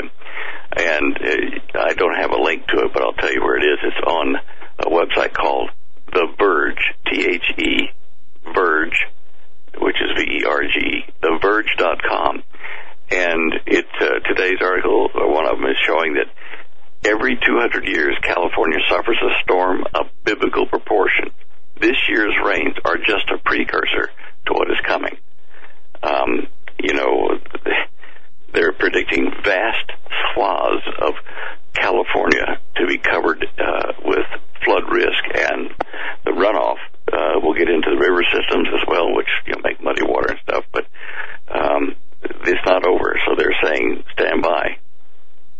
And when you've had a drought like that for 5 years, like California had, and you get this much rain, it can do nothing else but run off and take, dirt with it and, the topsoil and things that you need to grow your plants with. So it's a serious issue over there. Yeah. Anyway, you'll see the pictures on there. Do we know how much of the forecasted rain? I mean, I'm looking here at the map on your page, and you have them updated from their from today, the latest rain totals. Do we know how much? I mean, they were predicting, anywhere from 6 to 10 to 13 inches of rain. Is this storm still ongoing, or is it just the beginning? Or are we still expected to see a lot more? Well, from what I saw on the NOAA website, which shows all the precipitation and the winds and all that kind of stuff, I think we're going to see more in the next week. It's with the change in temperature, I'm not sure whether it will be like cold or cool rainstorms. I think we may see some lightning storms and some severe thunder and lightning because of this change in the temperature. Again, it's kind of a guess at it, but I'm just pulling up that wind map now to answer your question here. I'll have a quick look at, let's see, we want to see California. We want to see temperature. Yes, well now. Okay, they're showing cool temperatures in Northern California, and the winds prevailing show they're going to sweep up from like Los Angeles up toward Colorado, and between the border of Oregon and California, going over toward looks like Wyoming. That's just the temperature and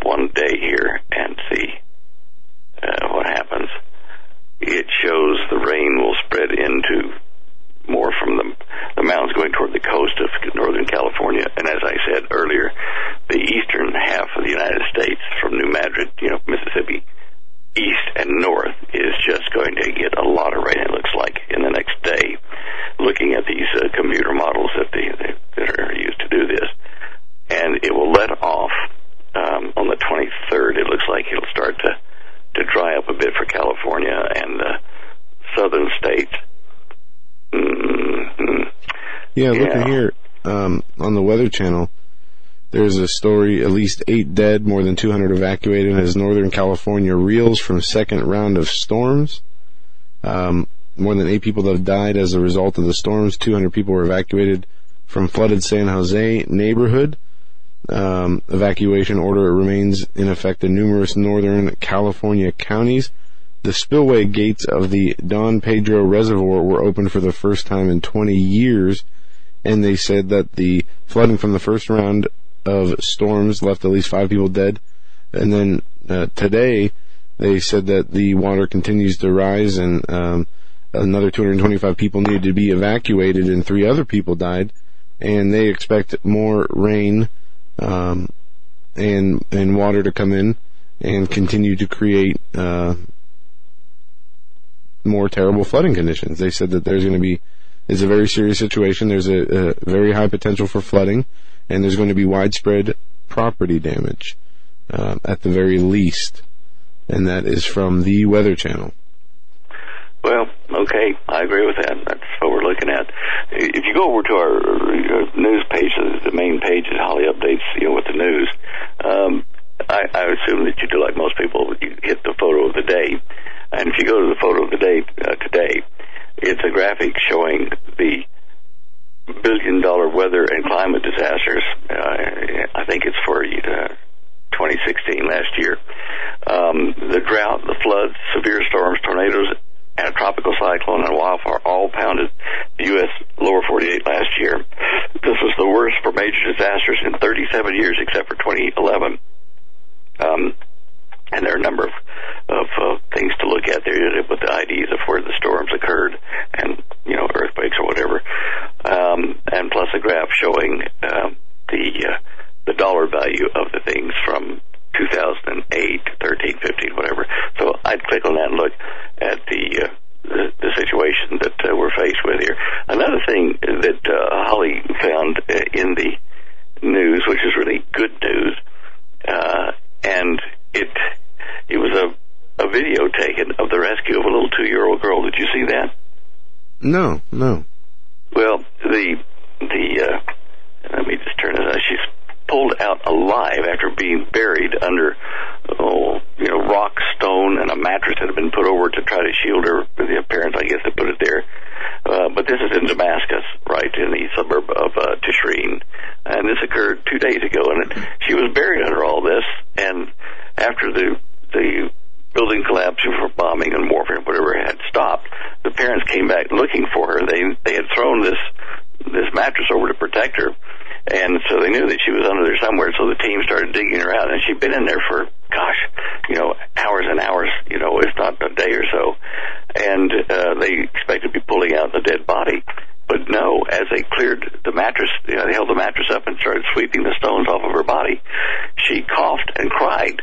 And, a 2-year-old baby done it, she came out of that alive. It's really quite a miracle. And, you get good news stories, and this is one of them. It's really quite remarkable, miraculous, and you thought she'd be dead, but she pulled through it, and I'm sure an angel sat with that young girl. It just, wow, neat. Yeah, that's an amazing story, for sure.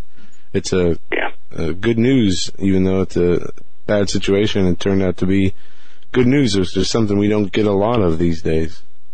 I don't even know how she, Holly, I talk about, we don't know how she could breathe. If you look at the little rocks and the dirt and dust and stuff piled onto her, and then a mattress on top of that, and then more parts of a building that fell down over it, you think, how, could you breathe?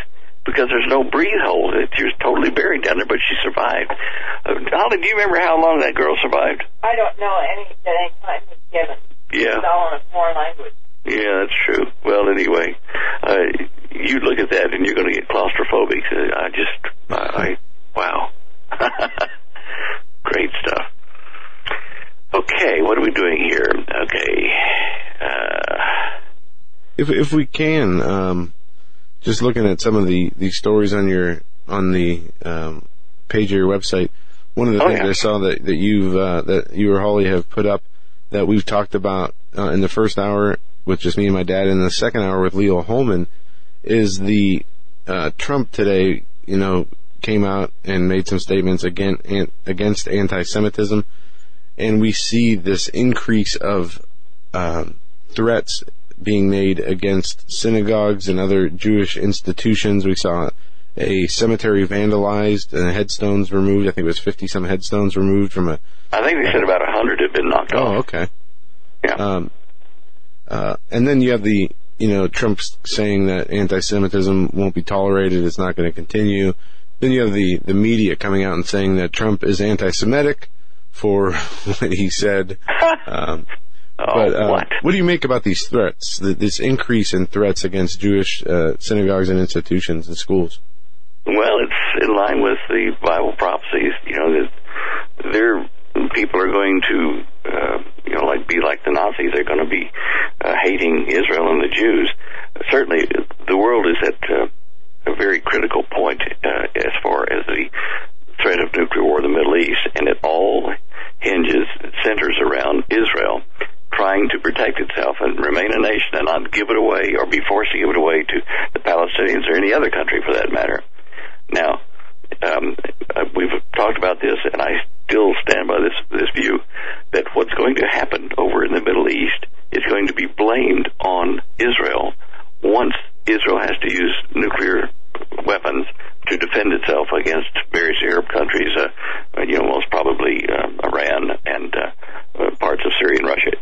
And even Saudi Arabia might be involved in this. That's how they wrote about in the Prophetic Perils book. When Israel defends itself with super neat weapons that, vaporize, burn armies up, the world is going to be panicked because knowing that Israel will use them, they've kind of broken the unspoken, unwritten code of don't use nukes, use conventional warfare because we can't afford a planetary nuclear war.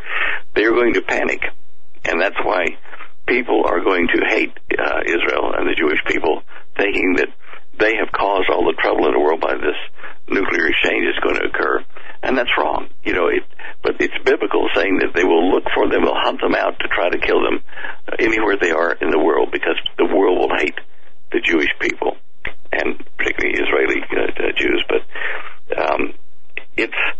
we're going to be in the same boat. The Americans are going to be hated even more than they are now when things break loose over here, when we have a civil war, we have an invasion by Russia and China, whatever. These things are coming. So many of the Christian prophets in our country and over in India even have forecast or prophesied over America and saying that it's going to be destroyed in a civil war and invasion by, China, Russia, and a Middle Eastern country, which we think will either be Saudi Arabia or Iran, but who knows. I can see why people will hate the Jewish people. They will blame it on them because, the atheists, the non-God, non-believers in God will want to put the blame onto someone else for the world's problems. And on that note, I still cannot understand, I can't wrap my mind around the left wing in this country who, peace, love, and harmony led all these migrants and refugees into the country, and, everything will be happy times.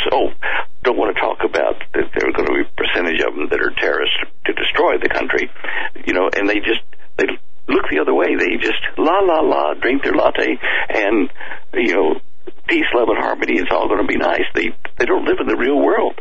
And they've turned our country into a war zone, and they don't know it yet. Yeah, stealth. And, I think what we're seeing is the Trojan horse component here. Did you see that picture about Holly, you put that picture up of the Trojan horse out of the pinata, didn't you? Yeah, where they had this huge pinata. I think it was probably Photoshop, but anyway, it was a huge pinata, like, several stories tall.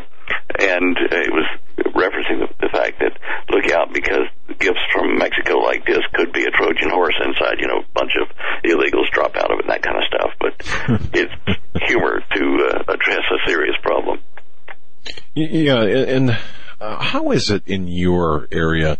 I'm just curious. Maybe that's an unfair question, but we're seeing pockets it just seems like overnight, or I shouldn't say overnight, but very recently, we're seeing pockets of immigrants. It just seems to have really blown up over the last, I'm going to say, 18 months, where, I don't know, it's almost, well, it just seems like the situation has been exacerbated over the last 18 months, and I don't know what to attribute that to.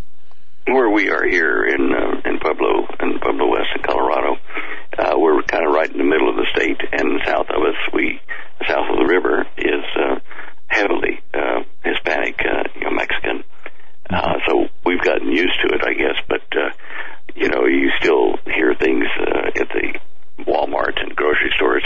They broadcast in English and Spanish back and forth, so that there's that many people in the consumer base that don't even speak English that they have to do it that way.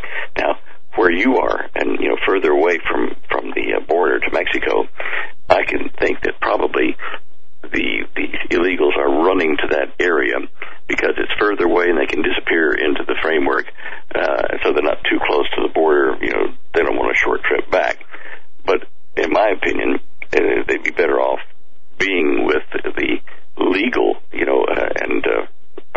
citizens that are Mexican descent, hide in those communities, but they seem to be going right on past us, going up to I-25 and branching out to other places. Obviously California's got their share of them too, but they're all panicking because they believe President Trump is going to shut the door and he's going to start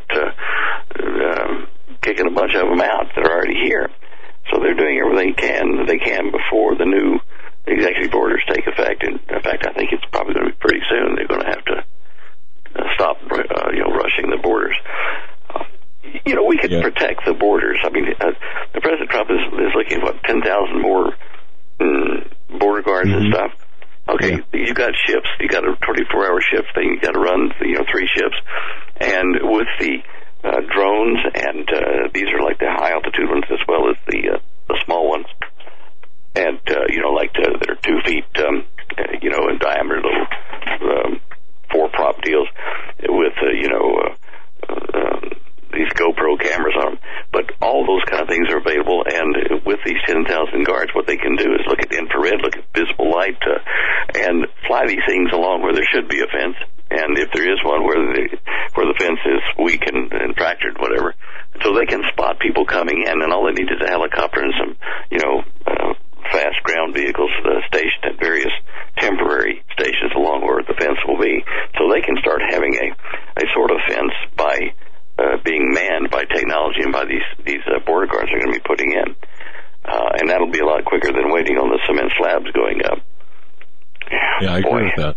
Yeah, there are a number of layers of security, border security, that could be employed. I think that should be looked at. Yeah. You're right. And then, of course, you've got the tunneling thing, and there are ways that have been around for a long time to detect tunnels, under prisons and things, but we can look at them going under our border. There are some technical, engineering problems, like you've got part of where the wall has to go. Is it going to go on the U.S. side of the Rio Grande or the Mexican side or down the middle of the river? There are things that will have to be handled another way rather than putting a concrete wall there, because it just won't work with the geography of the area. Right. I'll tell you what, I was looking at President Trump this morning in the early news broadcast. He had bags under his eyes, and that guy worked right through the weekend reading papers and getting things organized. It had to be done just overnight. And my hat's off to him. I hope he stays healthy and, gets some rest, because he is really pushing the envelope as far as his health to do all this. I happen to see, Stan, I don't know what channel it was on, but it newly, or not newly released, but it was billed as never before seen video relating to the JFK assassination, and it took me back in time, but it gave the viewers an idea of the political landscape during the summer, months before the assassination in 1963. And I had that weird feeling. I mean, the vitriol against JFK wanted for treason. You know, the signs back then in certain pockets. It just, I just have the same feeling. I don't know. It just feels the same. Yeah, well, down in Texas, you know, I'm Texas boy originally, down in Dallas.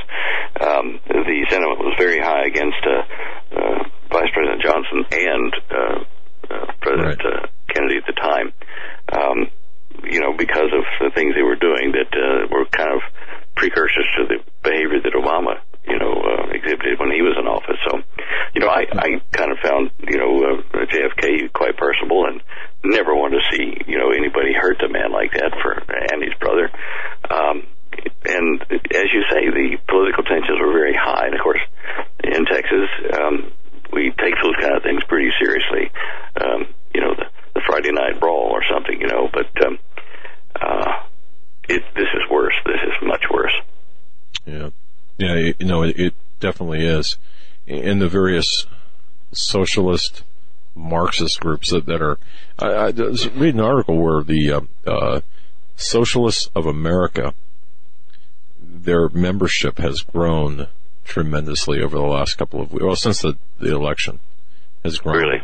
Yeah. It's so I don't know. I mean, this whole thing, to me, is going to... I really suspect that we're going to see some really heavy-duty violence this spring and summer in this country. Well, look at it. We've got polarizing sections or segments of the American people. You've got, obviously, the race, you know, black against white, you know, against tan, you've got economic factors, the rich against the poor, the rich get richer, the poor get poorer, that kind of stuff. You've got liberal versus conservative or extreme right, extreme left, and the extreme left, you know, have been so, you know, peace, love, and harmony that they're having to learn about weapons and stuff, but they're being taught very quickly so that they will be like the extreme right, you know, like, well, those of us that are prepared and have weapons and, you know, methods to defend ourselves against the raiding hordes. But that's a polarity there, and you got religious polarities, you know, Islam against, you know, Catholicism, yes, Christianity there. Any non-Islam, yeah. Yeah, exactly. Sorry. And, wow. And we know, you know, they're the Muslims in this country, the majority of them are probably, you know, peace-loving and that kind of stuff, but they go by the book, that they, you know, the Quran, and in there are things said, you know, they're encouraged to kill the people of the book, the Jews and the Christians. They're encouraged to enslave them, in essence, and charge them with tax to live under Sharia law. This is not a religion. It's more like an institution and, you know, a groundswell takeover of our country and others that the Muslim has gone into. And the average Muslim is not going to be doing this because, you know, they're like most Christians today. They know they got the Bible, you know, and for them they've got Allah, we've got Jesus, we've got God. And so they go about their rituals and routines, and the majority of them don't sit down and plot the detail that is in the Quran to, you know, overthrow, to take over Christianity and force people to become Muslim. They just don't do that. I've known a number of Muslim families here and in Australia, and it just is not in their nature because they're not, you know, fanatics, you know, extremists of their own faith, which I think is more like a business and an army than a faith in a real God. But anyway, that's just me. No, you're right on the money with that. Islam to me is a political movement disguised as a religion. Yes. Yeah, I was looking for the word. You're right. That's what I was looking for, yeah. Yeah, so, wow. Stan, image 14 on your show images page. Potentially hazardous asteroids. Yeah, that's neat. There's an article that goes with that. If you click on the picture, of course, you can see a blow-up of it. The majority of these pathways that they show of these asteroids that they've categorized and cataloged will not come close enough to the Earth to be, you know, a threat unless, they say, something disturbs their orbit, you know, right. Problem with the sun, extreme solar wind bursts that push them out of their normal orbit into another one, a perturbation, they call that. But when you look at that picture, look at how many they can track, or, you know, they're not going to the sun. They're going out to the inner planets, you know, Mercury, Earth, Venus, Mars. It's just really crowded with these things. And a person would be silly not to realize that we've got a threat there. And I tell you, it's not an easy solution. You know, even if you threw money at the problem, how to detect the asteroids that are potential Earth, you know, near Earth orbit, you know, impacting type of asteroids. Even if you could throw money at it and detect them, then you got to throw money at some way, some magic way, technologically, to deflect their orbit or to destroy these things so that they don't hit the Earth. You know, if you have an asteroid you're tracking that is aimed at Earth, and they know it's going to come, right? And let's say it's on final approach. Well, you see in the movies, okay, we'll blow it up with, you know, nukes, and everything will be happy times. It'll be little pieces, and that's it. But that's not the way it happens.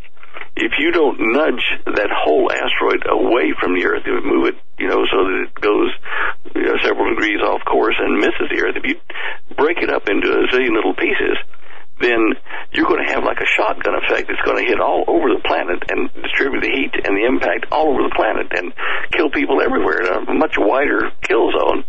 So, you know, there are a number of solutions that have been offered by people, been, you know, theorized, but there's nothing that, you know, we can throw money at the moment to actually defend the planet with all the things that might happen with this.